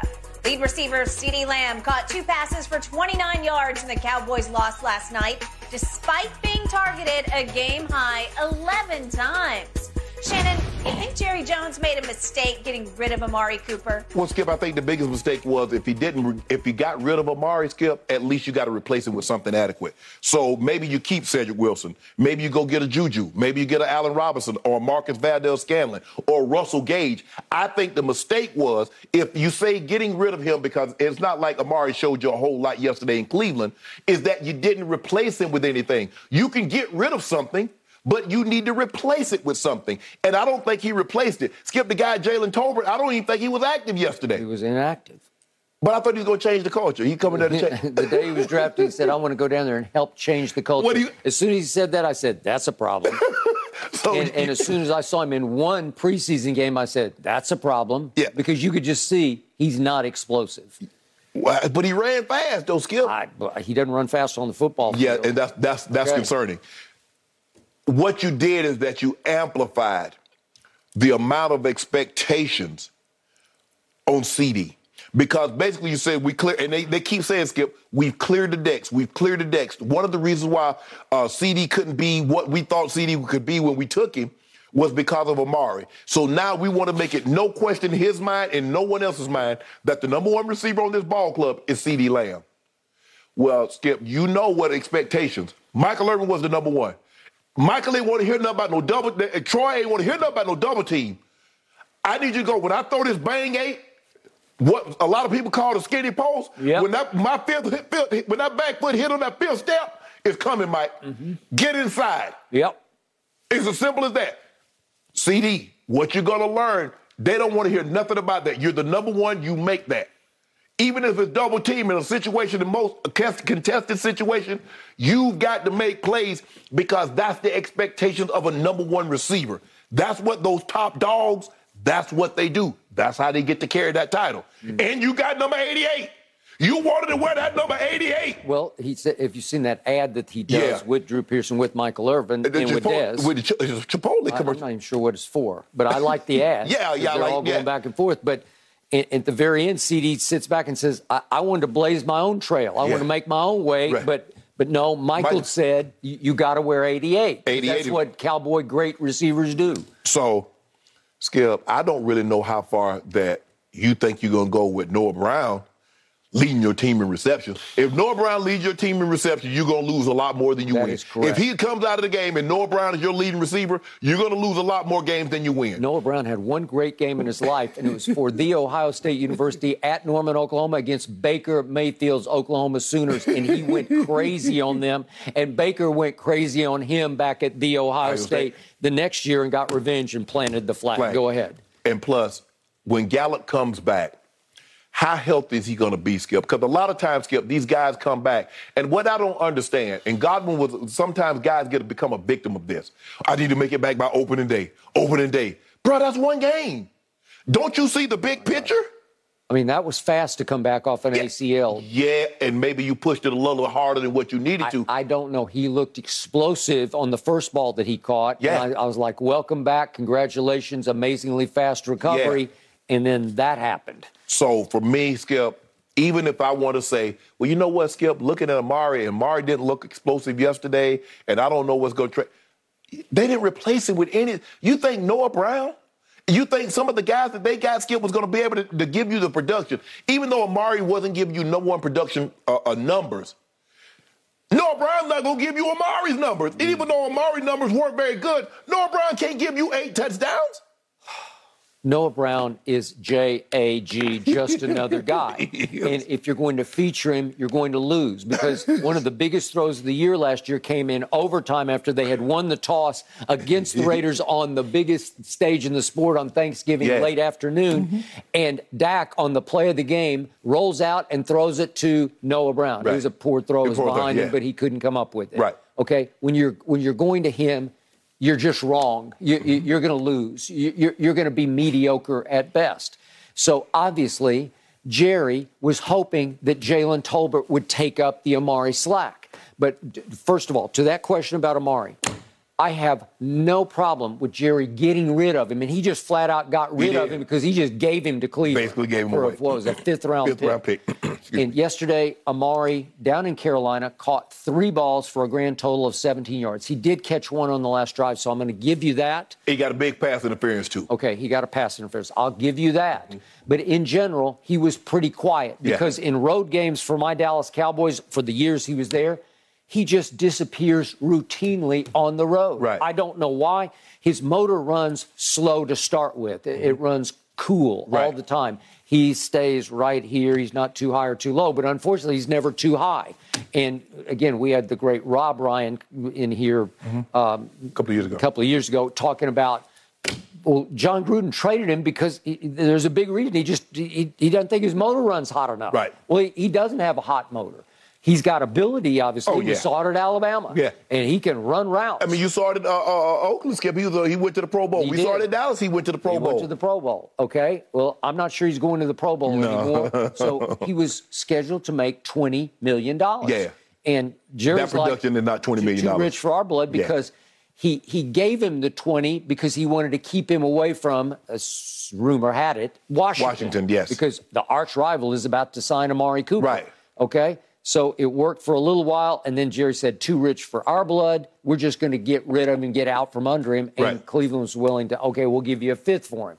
So to take up the slack, you have to take a third-round pick who can step right into the lineup on opening night against a really good defense. It might be the best defense they see all year. Right. And play. Right. And he's got to perform. Skip, give prime example, Minnesota. Minnesota traded Stephon Diggs to Buffalo. What do? They go out and get Justin Jefferson. And Justin Jefferson steps right in, and you don't even miss Stephon Diggs. That. So if you get rid of Amari Cooper, you better have somebody to step right in to make you forget who. What guy wore number 19? Was he here? How long was he here? He must be had a cup of coffee. That's what you have to have happen if you get rid of one of those guys. They got James Washington, who can't catch over the middle, but he can run by people. He can fly. So he gives you a difference maker, a defense loosener. You have one guy who can fly. Well, they don't have one guy who can fly now, so they creep up and they creep up and they creep up and they creep up and they're doubling and they're tripling and they're Tampa's just playing short zones and it's hard for somebody to get free. Because they know they don't have anybody that can run by you. And Dak, at some point in time, Skip, there are times that John would just throw the ball deep to let you know we do have plays in the playbook that call for us to run go routes. Because if all you do is throw in cuts and you throw out cuts and everything is a shallow cross or a jailbreak screen, bubble screen, what do you think the corner's going to do? They're going to get closer and closer, and they're going to get tighter and tighter, and they're going to strangle the life out of you. But Rob Smith could run. Yes. Right? But sometimes McCaffrey could run. But, Skip, you got to at least expose them to that, to let them know, because you playing like the Raiders. The Raiders going to play man coverage, and they're going to be right there on you. So if they're going to be in your back pocket, if they don't think you're going to run by them, same thing with Kansas City. You had to do that. How many deep balls did Dallas threw one deep ball, but it was late in the game? Cooper Rush threw that. Threw it. He threw it to Fehoko, who's another late-round pick out of Stanford. Yeah. Okay. So the point is they signed the USFL MVP. Right. And he was an MVP as a receiver, not just a return man. Right. So Cavonte Turpin, you have to figure out. They raved about him. He can play receiver. Right. That's all I heard through camp. Well, we saw him run back a kickoff and a punt for touchdowns. Right. But you have to figure out how to get him the ball in space or to run him on some go routes because he can run, man. Right. I've seen he used to terrorize my Oklahoma Sooners deep, okay? So I need to see more from Kellen Moore. You have to get him somehow more involved. But now we get down to CeeDee Lamb. Here's my issue. It's just like Baker and Odell. They were very close off the field. They vacationed together. I don't know why. You agreed that there was just something missing in the connection. I don't know what it is. Sometimes you just don't click with somebody. Correct. I don't know why. Maybe you had quarterbacks you just didn't click with, or they didn't get you, or they didn't feel you, or they had no wavelength with you. They couldn't anticipate you. What you did best, they did worst, or vice versa. Right. And with CeeDee Lamb and Dak, I don't know what it is, but that's horrendous. No, it's 11 targets and 2 catches. I've told you before, if I'm calling plays, the first play of the game, I'm going to just tell Dak to catch the ball and stand up and throw it in the flat to him, just to get him a touch and a catch. Let him feel the ball. He can flat out run after a catch. What would San Francisco, back to the days I covered the 49ers with Terrell Owens, that they just believed in getting Terrell involved on the opening snap, throwing the football and let him touch it and feel it. Even if it goes for 2 yards, let him feel what it felt like to get hit with the football. Because the longer the game goes and he hasn't touched the ball, the more frustrated he's going to be and the more apt he's going to try to do more with the football than what he needs to. Right. And that's when you come up with the drops. Okay. And then there was that early slant route it wasn't a bang eight. It was more of a slant. To CeeDee. Yeah. And Dak rises up and fires that. I'm not sure we have it, but he fires it. It was a little late, and it was wild high behind him. Okay, but it touched his hand. You got to catch it. You have to catch it. You just have to catch it. That's like rapport.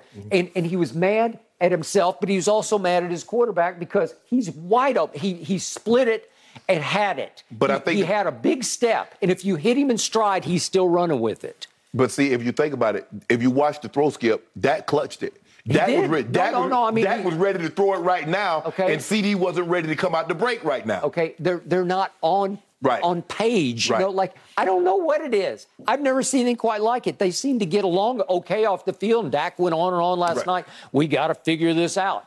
Well, but you haven't. Right. And you've had 3 years. Jerry cleared the decks for this to happen last night. Right. That was the one you need 8 catches for 120, right? Right. And you get that? Right. Well, it's not good enough. In a 19-3 game, you needed CD to be a game breaker. You needed a couple of touchdown passes, and then we might be having a somewhat different conversation. Skip, you've had 3 years to work with this man. You have. I mean, at some point in time, we can say, you know what? This is not going to be the quarterback-wide receiver duo combination that we thought it was going to be, because I can't recall of another quarterback-wide receiver taking this long. It was automatic with Peyton and Marvin. It was automatic with Peyton and Reggie. It was automatic with Jerry and Steve and Joe. If you look at all the great receiver combinations, Skip, it's right now. It's Aaron and Devontae the last few years. It's weird. You just, when in doubt, you just throw it.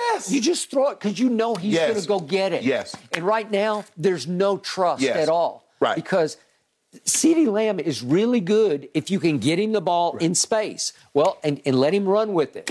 And it happened at Tampa, 2 big plays late in the game last year. Well, it tells me, Skip, for Dak to clutch the ball on that, he needs to get out of those breaks a lot quicker, because Dak shouldn't have had that back foot should have hit, and Dak let that ball go. But Dak clutched it, which tells me he was ready for. Watch what he does here, Skip. You see, he clutched it, he did it, but then he threw wild behind high, wild high behind. Well, you didn't throw off his rhythm. See, that's what, Skip, when I go back, my back foot hit, I got it. I got to let it go. It's connection. It's kind of like a, how many times we see a field goal kicker, Skip? The ball gets bobbled, and the ball over here. Well, Cincinnati yesterday, because they didn't have their long snap. Right, so that's the thing. It's all about timing. And for whatever reason, CD and Dak's timing is awful. Okay, well, maybe Cooper Rush and CD will light it up. They might. They just might. They might. Yep.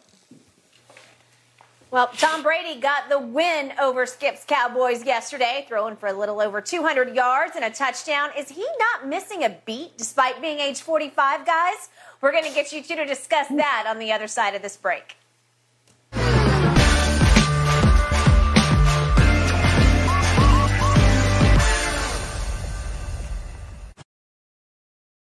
Yesterday, Brady kept his perfect record against the Cowboys intact with a 19-3 victory. Brady had just over 200 yards passing to go along with a touchdown and an interception. This after retiring for 40 days, then spending some time away from the team in the preseason. Shannon, did you see any drop-off in Brady's performance yesterday? I saw a slight drop-off. I didn't see a guy that looked special to me last night. He looked a little older. He had made some great throws, but I thought the interception was a bad read, and then the ball came out kind of funky out of his hand. He was almost picked off a second time, the first time, by trying to force the ball to Mike Evans. And I thought what we would call a far cross to Julio. I think the old Tom Brady would hit Julio, and Julio waltzes into the end zone. He was under duress a little bit more than what we're used to seeing last night. And so that might have had something to do with it. But I didn't see a special guy last night. I saw a guy that at times looked to be 45. I saw a guy that started to get really frustrated about his offensive line missing, like doing some things that is like, I saw him talking. At least he was talking. He wasn't yelling and screaming at his offensive lineman.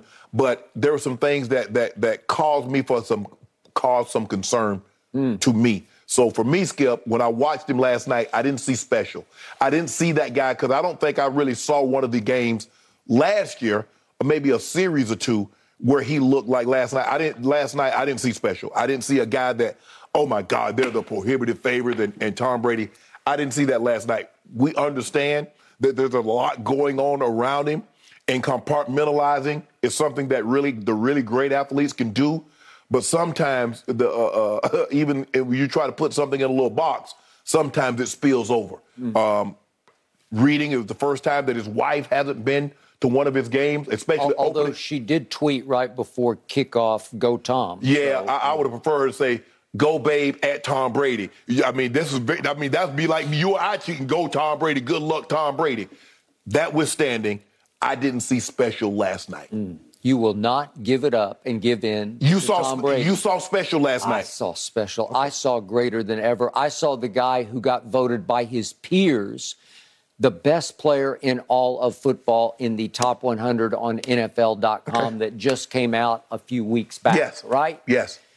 I saw the same guy who was graded the best quarterback in pro football in the regular season last year by Pro Football Focus.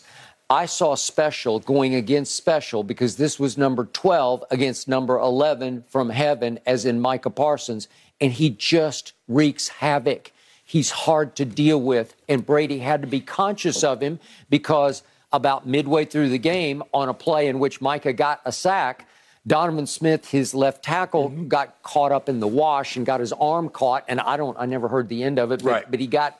something happened to his elbow. He said it was very painful. I mean, I saw him on the sideline. He was grimacing like... Okay, so all of a sudden you're down your left tackle. You have a brand-new center who'd never played center in any kind of football game, even in college or high school before, and you had a rookie left guard. So all of a sudden, from going from right to left in your offensive line, new center, new guard, new left tackle, it's hard because the Cowboys can bring a lot of heat.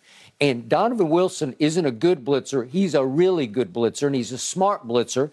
So he fooled Brady. Brady made one mistake because Donovan Wilson comes up like he's going to blitz in the A-gap, and at the last second, he zone blitzes. He goes backwards, and Brady did not read it or see it, and he sort of tried to pull it back. Like in mid-throw, he's trying to hold on to the football, and it kind of goes low to Mike Evans, but Donovan Wilson is all over it. Right. He knows when it leaves his hand, this ball is done because Donovan Wilson had to kind of reach sideways and catch it, and that was the one big mistake that he made. Could my team cash on it? No. Dak Prescott went 3 and out immediately, and that's you had a chance. That was early fourth quarter to make it a football game. I think the thing was, plus, Skip, Tom Brady's best wasn't required last night in order to beat the Cowboys because it wasn't a situation that he needed to score 27. He needed to score 30, 35 points in order to win. Well, all he needed was 6 because you guys only got 3. Okay, well, what about playoff Lenny? Because he looked sleek last night, didn't he?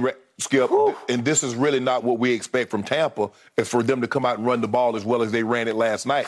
And Leonard Fournette, this might have been the best game I've seen him play in probably 3 or 4 years since early in Jacksonville. I will buy that. And remember, we were both really hard on him for showing up at 260-ish early in camp, when camp opened, right? Yes. And it was reported by Rick Stroud that he was real close to 260. Well, he might have been 245 last night, but it doesn't matter because he can flat out move his 245. But he didn't end up going out of the game with an injury. Well, I don't know what it was. But I mean, whatever. He started limping. Okay, but he got 21 carries for 127 yards, and that will work. Yes. Okay? I mean, and did he catch any?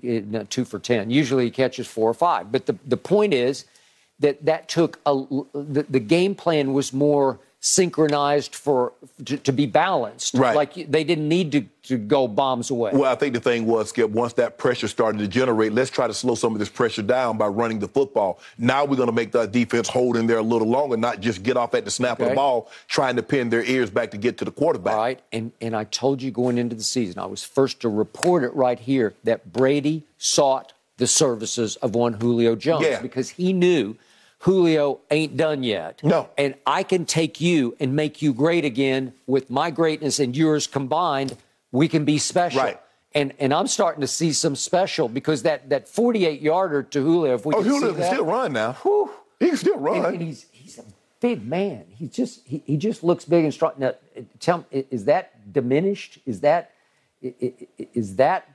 not what you is that declined arm talent? I don't know. This looks really good to me. I don't know who is, what a catch that was. I don't know who this corner is, but a guy like a speed guy, you can't just let him off the ball like that. Just Anthony Brown. Skip, you can't do that. You see on the other side, Diggs really doesn't like the press, but he knows these guys are so fast they'll eat up the cushion. He will. You've got to make a move or something. He lets Julio gets in a sprinter stance and just take off running. He's gonna eat up the cushion so quick on you. Okay, and then the fade to Mike Evans down at the goal line. That was a great catch by Mike Evans. It was a great catch, but it was also a really good throw. I'm not going to say it's a great throw, but it's a hard throw to make right. And you want to talk about wavelength and rapport. Brady did put the ball right where you have to put it to catch it. Well, normally on the fade, it's a back pylon, so he was a little short with it. I don't know. Oh, yeah, Skip, this is not a back shoulder fade. This is a fade. No, it's just a fade. Yes. It's just a fade. So he's going on Diggs, you know, and he knows Diggs has got eyes and nose for the football. Right? And so you have to put it out where what do we give Mike? 6'5"? Oh, yeah, he's 6'5". Where 6'5" can go get it, and he goes backwards and just cradles it in one hand. Yeah. And he's really good. Yes. And Brady has real connection with Mike Evans. Especially in the red zone. And he's starting to have real connection with Julio, who I think is going to help take some of the pressure off.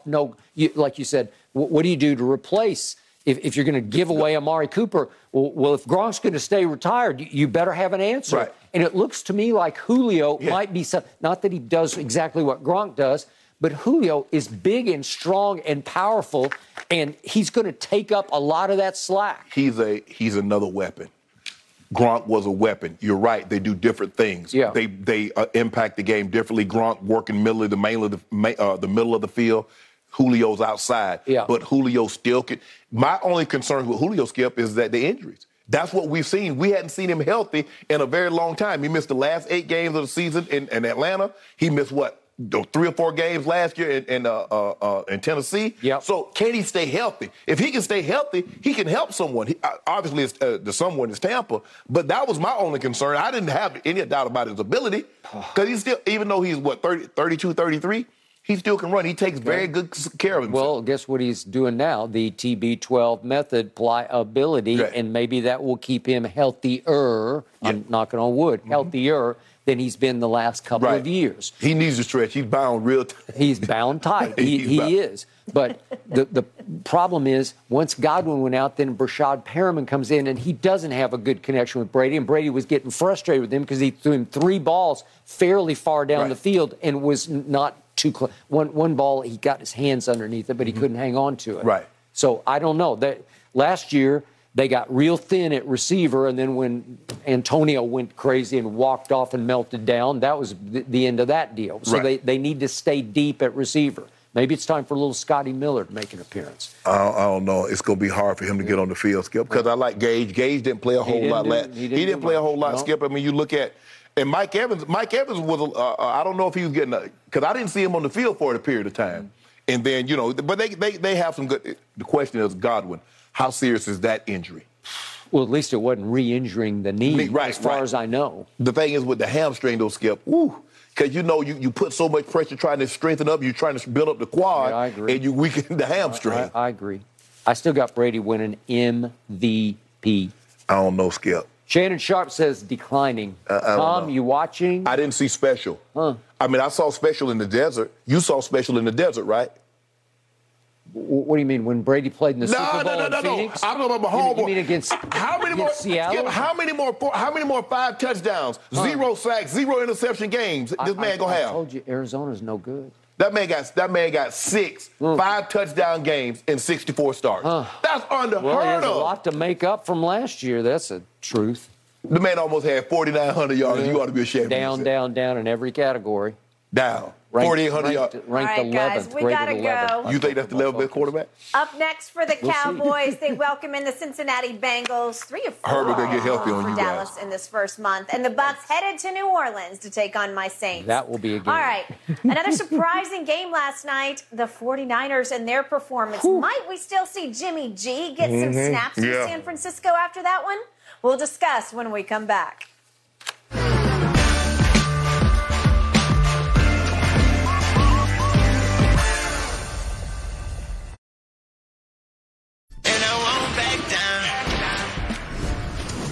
One was a surprise. Trey Lance and the 49ers upset 19-10 yesterday by the Chicago Bears. Lance had 164 passing yards, 54 rushing yards, and an interception in the loss to Chicago. Shannon, did yesterday show you the 49ers are going to go back to Jimmy G pretty soon? Yeah, Skip, I don't see a situation in which Trey Lance finished the entire season as the starting quarterback. You can't just throw the season away and says, okay, we got to give him experience and we're just going to leave him in here while he flounders around. Skip, he's thrown an interception in every single start that he's had. He's completed under 50% in all of his starts. The interception yesterday led to the Bears' fourth quarter touchdown that basically put the game away. In three career starts, he's 55% completion, 2 touchdowns and 3 interceptions. And it just seems to me, Skip, you're asking an awful lot for a guy that only started 17 FCS starts. And that's the problem, Skip. He hasn't played enough football. He hasn't seen enough right now to be up to speed of where he needs to be on the professional level. And it's showing. They're doing some things to him that had he played a little more in college, he probably would have been able to pick these things up. There's no guarantee because there are guys that play 3-4 years of college and still come to the NFL and don't pick up things as quick as they need to. But, Skip, I don't see a scenario in which he plays all 16 games as the starting quarterback. I believe at some point in time, Jimmy G will eventually be the starting quarterback for the San Francisco 49ers. And I do not. And I'm going to defend this kid because I thought he played much better than most people thought he played yesterday. I will start with the fact that at Chicago, against a decent Bears defense featuring Roquan Smith, that San Francisco went 8 of 17 on third down. Guess how they converted 8 third downs? It was all this kid either running or throwing. If we could just see, starting with a 3rd and 2 at the 49 in the first quarter, if we could just see in order of what happened on third down yesterday, tell me this isn't a starting quarterback. So he just goes straight forward. He got 4 yards on a quarterback sneak because he's, 6'4", 240.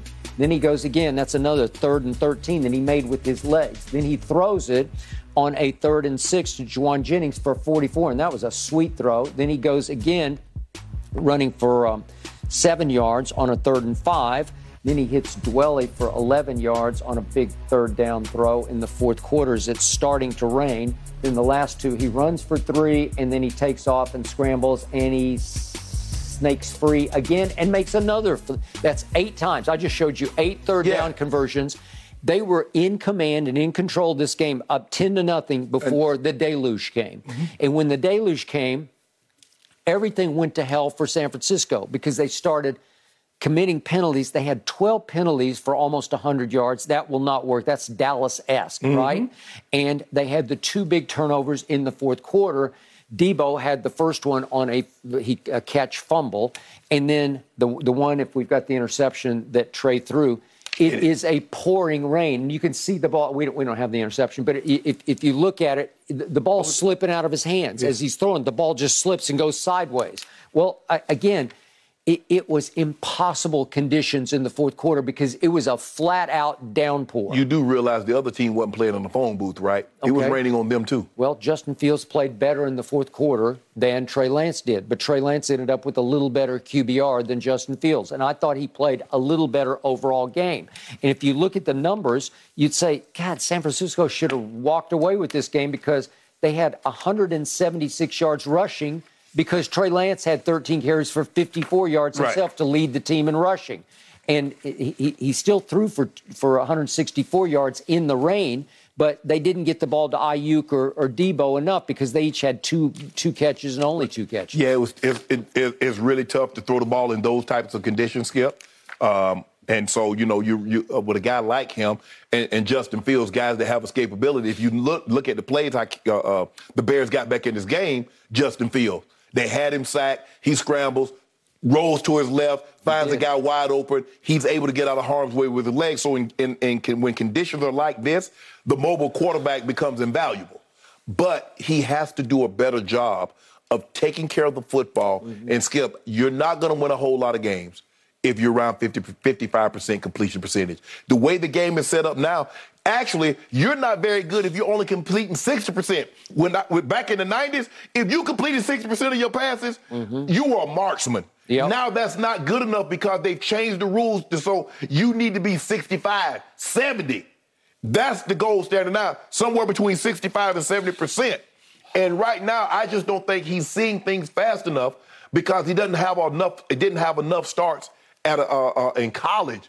So he's behind the 8 ball. He got nicked last year, Skip, and maybe he could have got some more reps. Yeah. But he got nicked and he wasn't able to get his finger. He broke his finger on his throwing hand. So he wasn't able to get the game prep and to be in the heat of the moment and to see it and to process it like he should have had he not broken his finger.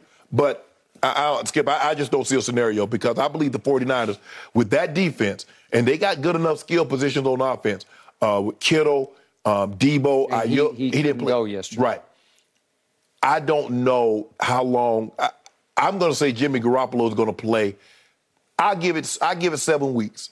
Jimmy Garoppolo, if this thing doesn't turn around, they keep winning. They win a game 10-3 or 17-13. Jimmy G's going to win it, because I think this team is good enough to make the playoffs with this roster. I love this kid's makeup. I like his heart. I like his mind. I like his dedication. I think this team buys in to Trey Lance. I think this team has his back, and I think he will rise and shine because of it when the sun shines. That was a hard opening start. Well, you do realize the weather is really bad in the Bay Area, too. It's bad a lot. Well, I only lived there for 4 years, so I don't know. So you know, it's different. The weather in the Bay is different than the weather in Southern California. Okay, but where they moved to in Santa Clara is a little better weather than used to be out on Candlestick Point, because that's out there in the water, and it is creepy, foggy, scary. Yeah, it rains there. It feels like you walking in mud puddles. Yeah, it's like Edgar Allan Poe lived out there. Guys, that field was crazy yesterday. That game was on the NFL on Fox. If you haven't seen the pictures or the highlights from it, go back and look. It was absolutely underwater. I hate to play the game. All right, still to come. Did Baker Mayfield deserve to win his revenge game against the Cleveland Browns? Skip sure thinks so. We'll break it all down when we come back.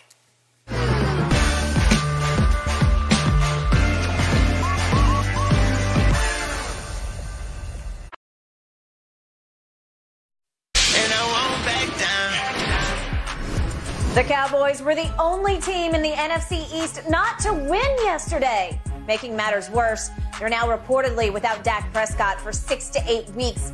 He suffered a right thumb injury.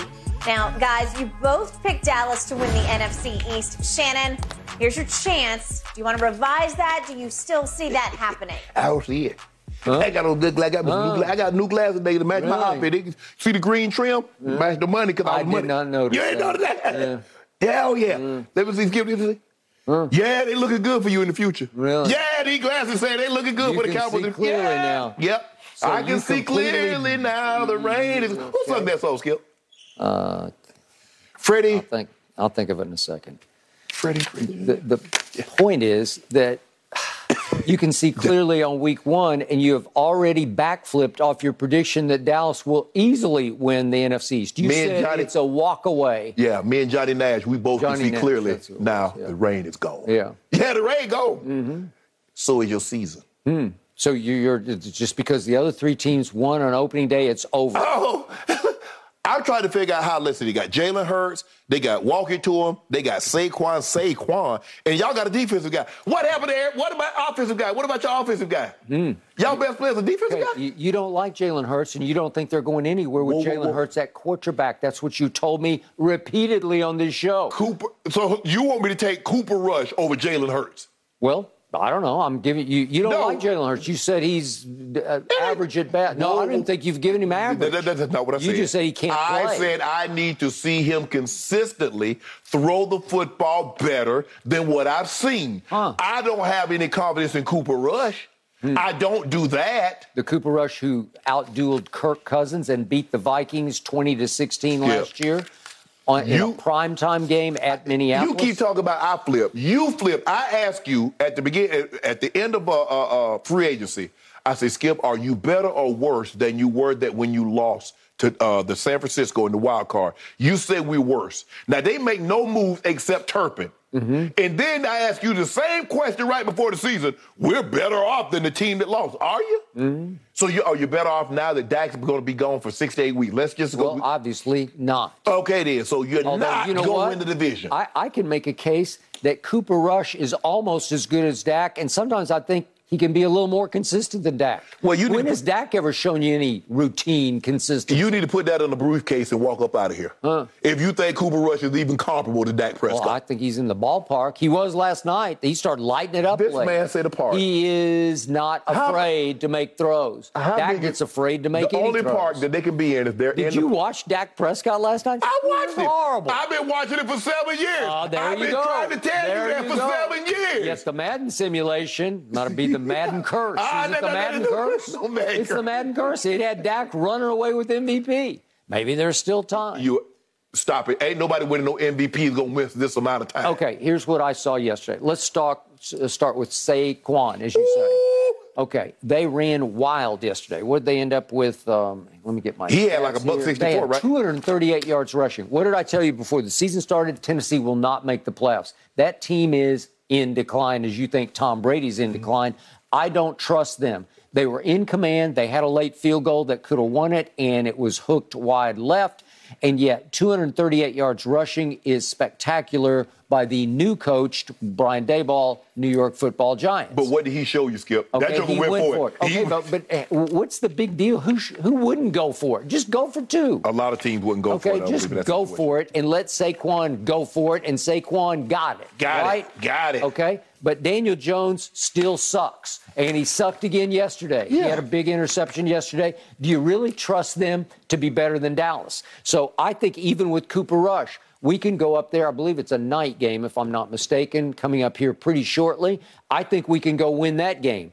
I think we can beat Carson Wentz, even with Cooper Rush, at Dallas, which then they get those. Y'all just let Leonard Fournette run for 200 yards on you. What y'all think Saquon going to do? Leonard Fournette is really good. So is he better than Saquon? Load. Is he better than Saquon? No, but Saquon has never hurt us once. Well, he gonna hurt you now. Once. He gonna see. You say, oh, you gonna be sorry that you said that. We can. Saquon, you hear that? He said you never hurt the Cowboys. Okay. And Carson Wentz, another of your hot. Walk it to him. Yeah. Okay. Well, he's. Did he walk it to him yesterday? Yesterday, he threw for 313 yards, and they were 7 of 10 on third down. Yet they trailed late in the game to a team that I picked to be in the playoffs, and I'm not writing off the Jacksonville Jaguars because they had this game and they. And what did walk it to him do? With 1 minute and 46 seconds left, he threw a 24-yard touchdown pass to win the game.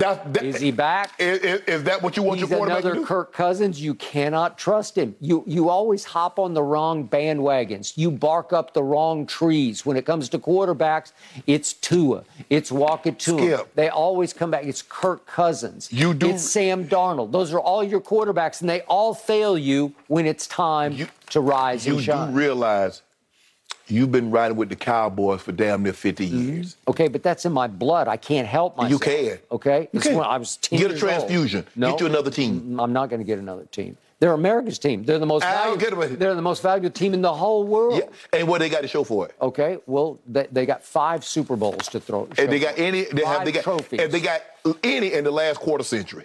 Does it matter? Yes, it matters. Okay, what will be the 5 highest-rated TV games this year? It'll feature Dallas. You want ratings? So in other words, I don't care. I don't care. They're the most interesting team in pro football. It's always something. But do you trust Carson Wentz to go to Dallas and beat Cooper Rush? I don't. Do you trust Daniel Jones to beat Cooper Rush at Giants here in a couple of weeks? I don't. Yeah, I know you don't trust Cooper Rush. And I need those 2 games. And I told you early in the show, if you give me those 2 division games, even if I give you the game at Philadelphia, because I respect Philly, I fear Philly, but I told you that the whole offseason. You said it right. You said you don't expect Cooper Rush to go to the Giants and beat Daniel Jones. No, I said I do. You don't. I do. Those 2 games they're going to win. And if they can win those 2 and then beat Detroit and Chicago at home, which they're highly capable of doing, then 4-4, and we'll be off to the races as Dak comes back. You remember what I told you? I just told you on Friday. I said, Skip, I can see my prognostication, old Sharpadamas. See, I can see you guys being 2-4. I told you. Remember I told you that? I said, I can see you guys being 2-4. Well, I might revise that and say 1-5. Really? You might be over. Really? You want to go over? You might be over. But I don't want to wish that on you. Do you want to give me a chance to get my 10 cases back? No. Over? No. Somebody won't put their due where their mouth is. No, because you wouldn't give me a bet last night on your Cowboys. Yeah, I've been telling you the Eagles are serious business. Did you see what Jalen Hurts did with A.J. Brown? Yeah. Did you see the throw to A.J.? Can we see it real quick? I want to see what A.J. Brown going to do, y'all. 54 yards to A.J. Oh, you know what? I got on Eagles colors. This might be Eagles colors. 54 yards to A.J. This is the guy who can't throw, says Shannon Sharp. Can't throw a lick. Oh, my goodness. Whoops. He almost got loose and scored. Almost got loose. Is this Eagles color? Would you say this is Eagles color? Well, you don't like Jalen Hurts, so you can't. You're disqualified. I wore this because of money. I was money yesterday picking the game. I should have went to Vegas. If I'd have went to Vegas in bed like I was supposed to, Skip, I might have had to like do it remote. Yeah. You know, it's called Week One, and for you, it's W-E-A-K-1. Skip, I won in convincing fashion. You did. I told you to start the show. I'm happy for you. It's good for the show that you finally won a couple of little battles. And I always win the war. I'm going to win every week. Really? Every week. Boy, you get more full of yourself than anybody I know. For that Commanders game versus the Jaguars. And I have to say, as far as Carson Wentz goes, his third team in 3 years, and he looks pretty darn good. All right, moving on. How did Lamar Jackson, by the way, look in his first game since ending those contract talks? That's been a really sticky situation. We'll jump into that one when we come back.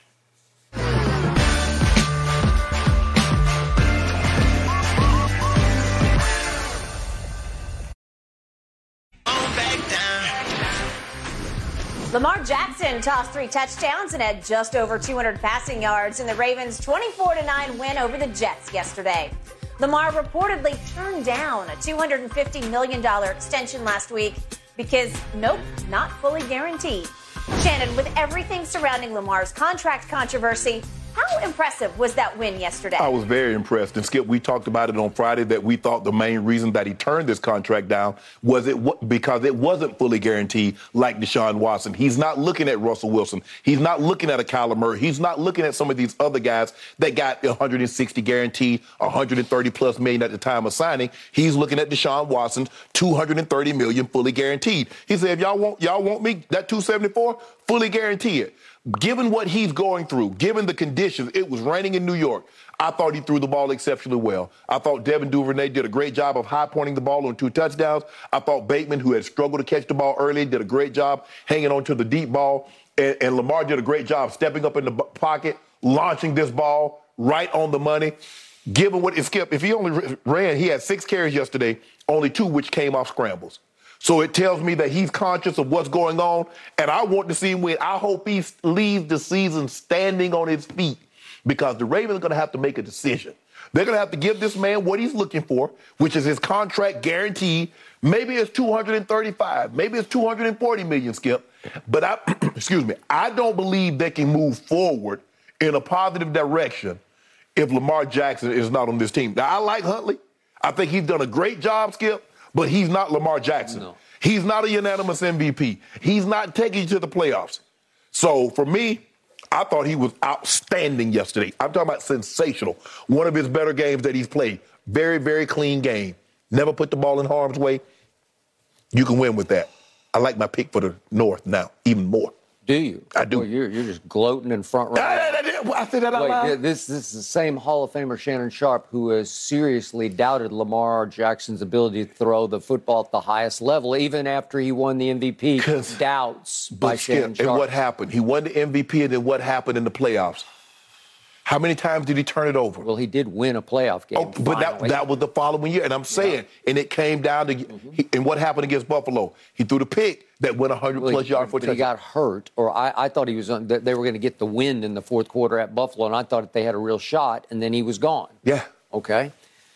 He threw the ball yesterday about as well as I've ever seen him, and I am a big fan of his ability to throw the football. It's not always the prettiest, sweetest, sort of Brady-esque motion, but he throws spirals, and he throws strikes, and he throws deep rainbows that are money. And that throw to Bateman. To Bateman was just on the button, man. It doesn't get any better than that. And the throws to Duvernay, and I've been a big fan of Duvernay since he haunted me at Texas, game after Oklahoma-Texas game. The point is, I believe in Lamar Jackson's guts. I believe in his backbone. He is a baller by nature. Yeah. And again, he doesn't always with the media express his thoughts perfectly and succinctly and clearly. And sometimes he kind of beats around the bush, and that's not the best thing that he does is deal with the media. And unfortunately, he's his own PR man because he's his own agent. Yeah. And so I don't know if people buy into what he's doing here, but yesterday was a watch this. And Skip, think about it. They only ran the ball for 63 yards. So basically the Jets says, we're not going to allow you to run the football. Okay. Let's see if you can throw it, especially in these conditions. Okay. And he did that. I've never been a big fan of holdouts. You made the case he should just hold out. Yeah. Now I'm rooting for him just to stay upright. Yes. Stay upright and play the way you play, because he is earning his money, and he does deserve beyond Kyler money. Yeah. I don't know exactly what it is. I mean, the Deshaun thing's off the chart. Right. Well, if he said, look, if you give me $230 million and $1, but I want to say for one day, Skip, I got the most guaranteed money in NFL history. He's earning it. Whew. Great points, guys, but we got to go. We are out of time. We got to get to Patrick Mahomes. We've been trying to talk about this all show. Did he make a statement considering there was no Tyreek Hill yesterday? You don't want to miss this. That's next.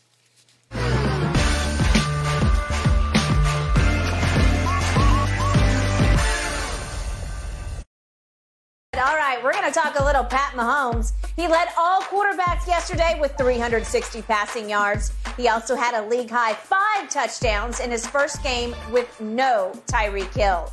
Shannon, did Mahomes make a statement yesterday that he's going to be just fine without Tyreek? Yeah, I don't really think anybody was worried about whether or not he would be fine without Tyreek. He's probably not going to have the explosive plays, Skip. But if I'm not mistaken, 9 different players caught passes yesterday. And he said it. I'm sorry, fantasy owners, but it's going to be a different guy every single week. The one guy we're always going to know is going to be viable is Travis Kelce.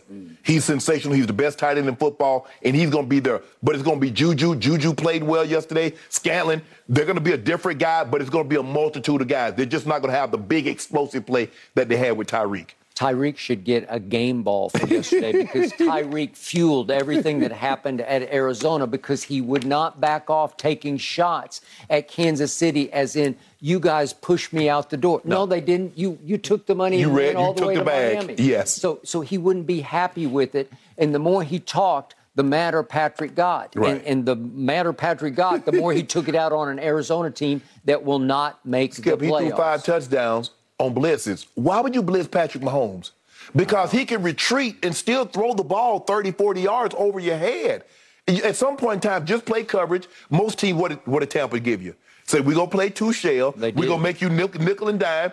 But get out of that coverage. After a while, I blitz him 2 times, Skip. He beats me for the blitz. I'm done. I'm going to play coverage. Make him run the football. And then he's going to go 4 and 5, and he's going to rub it in. He's going to throw it behind his back and between his legs. And, it's a short week. They got a tough one now on Thursday, Skip. The Chargers go to town. Yeah, Kansas City will win that game. You think so? Yeah, Chargers overrated.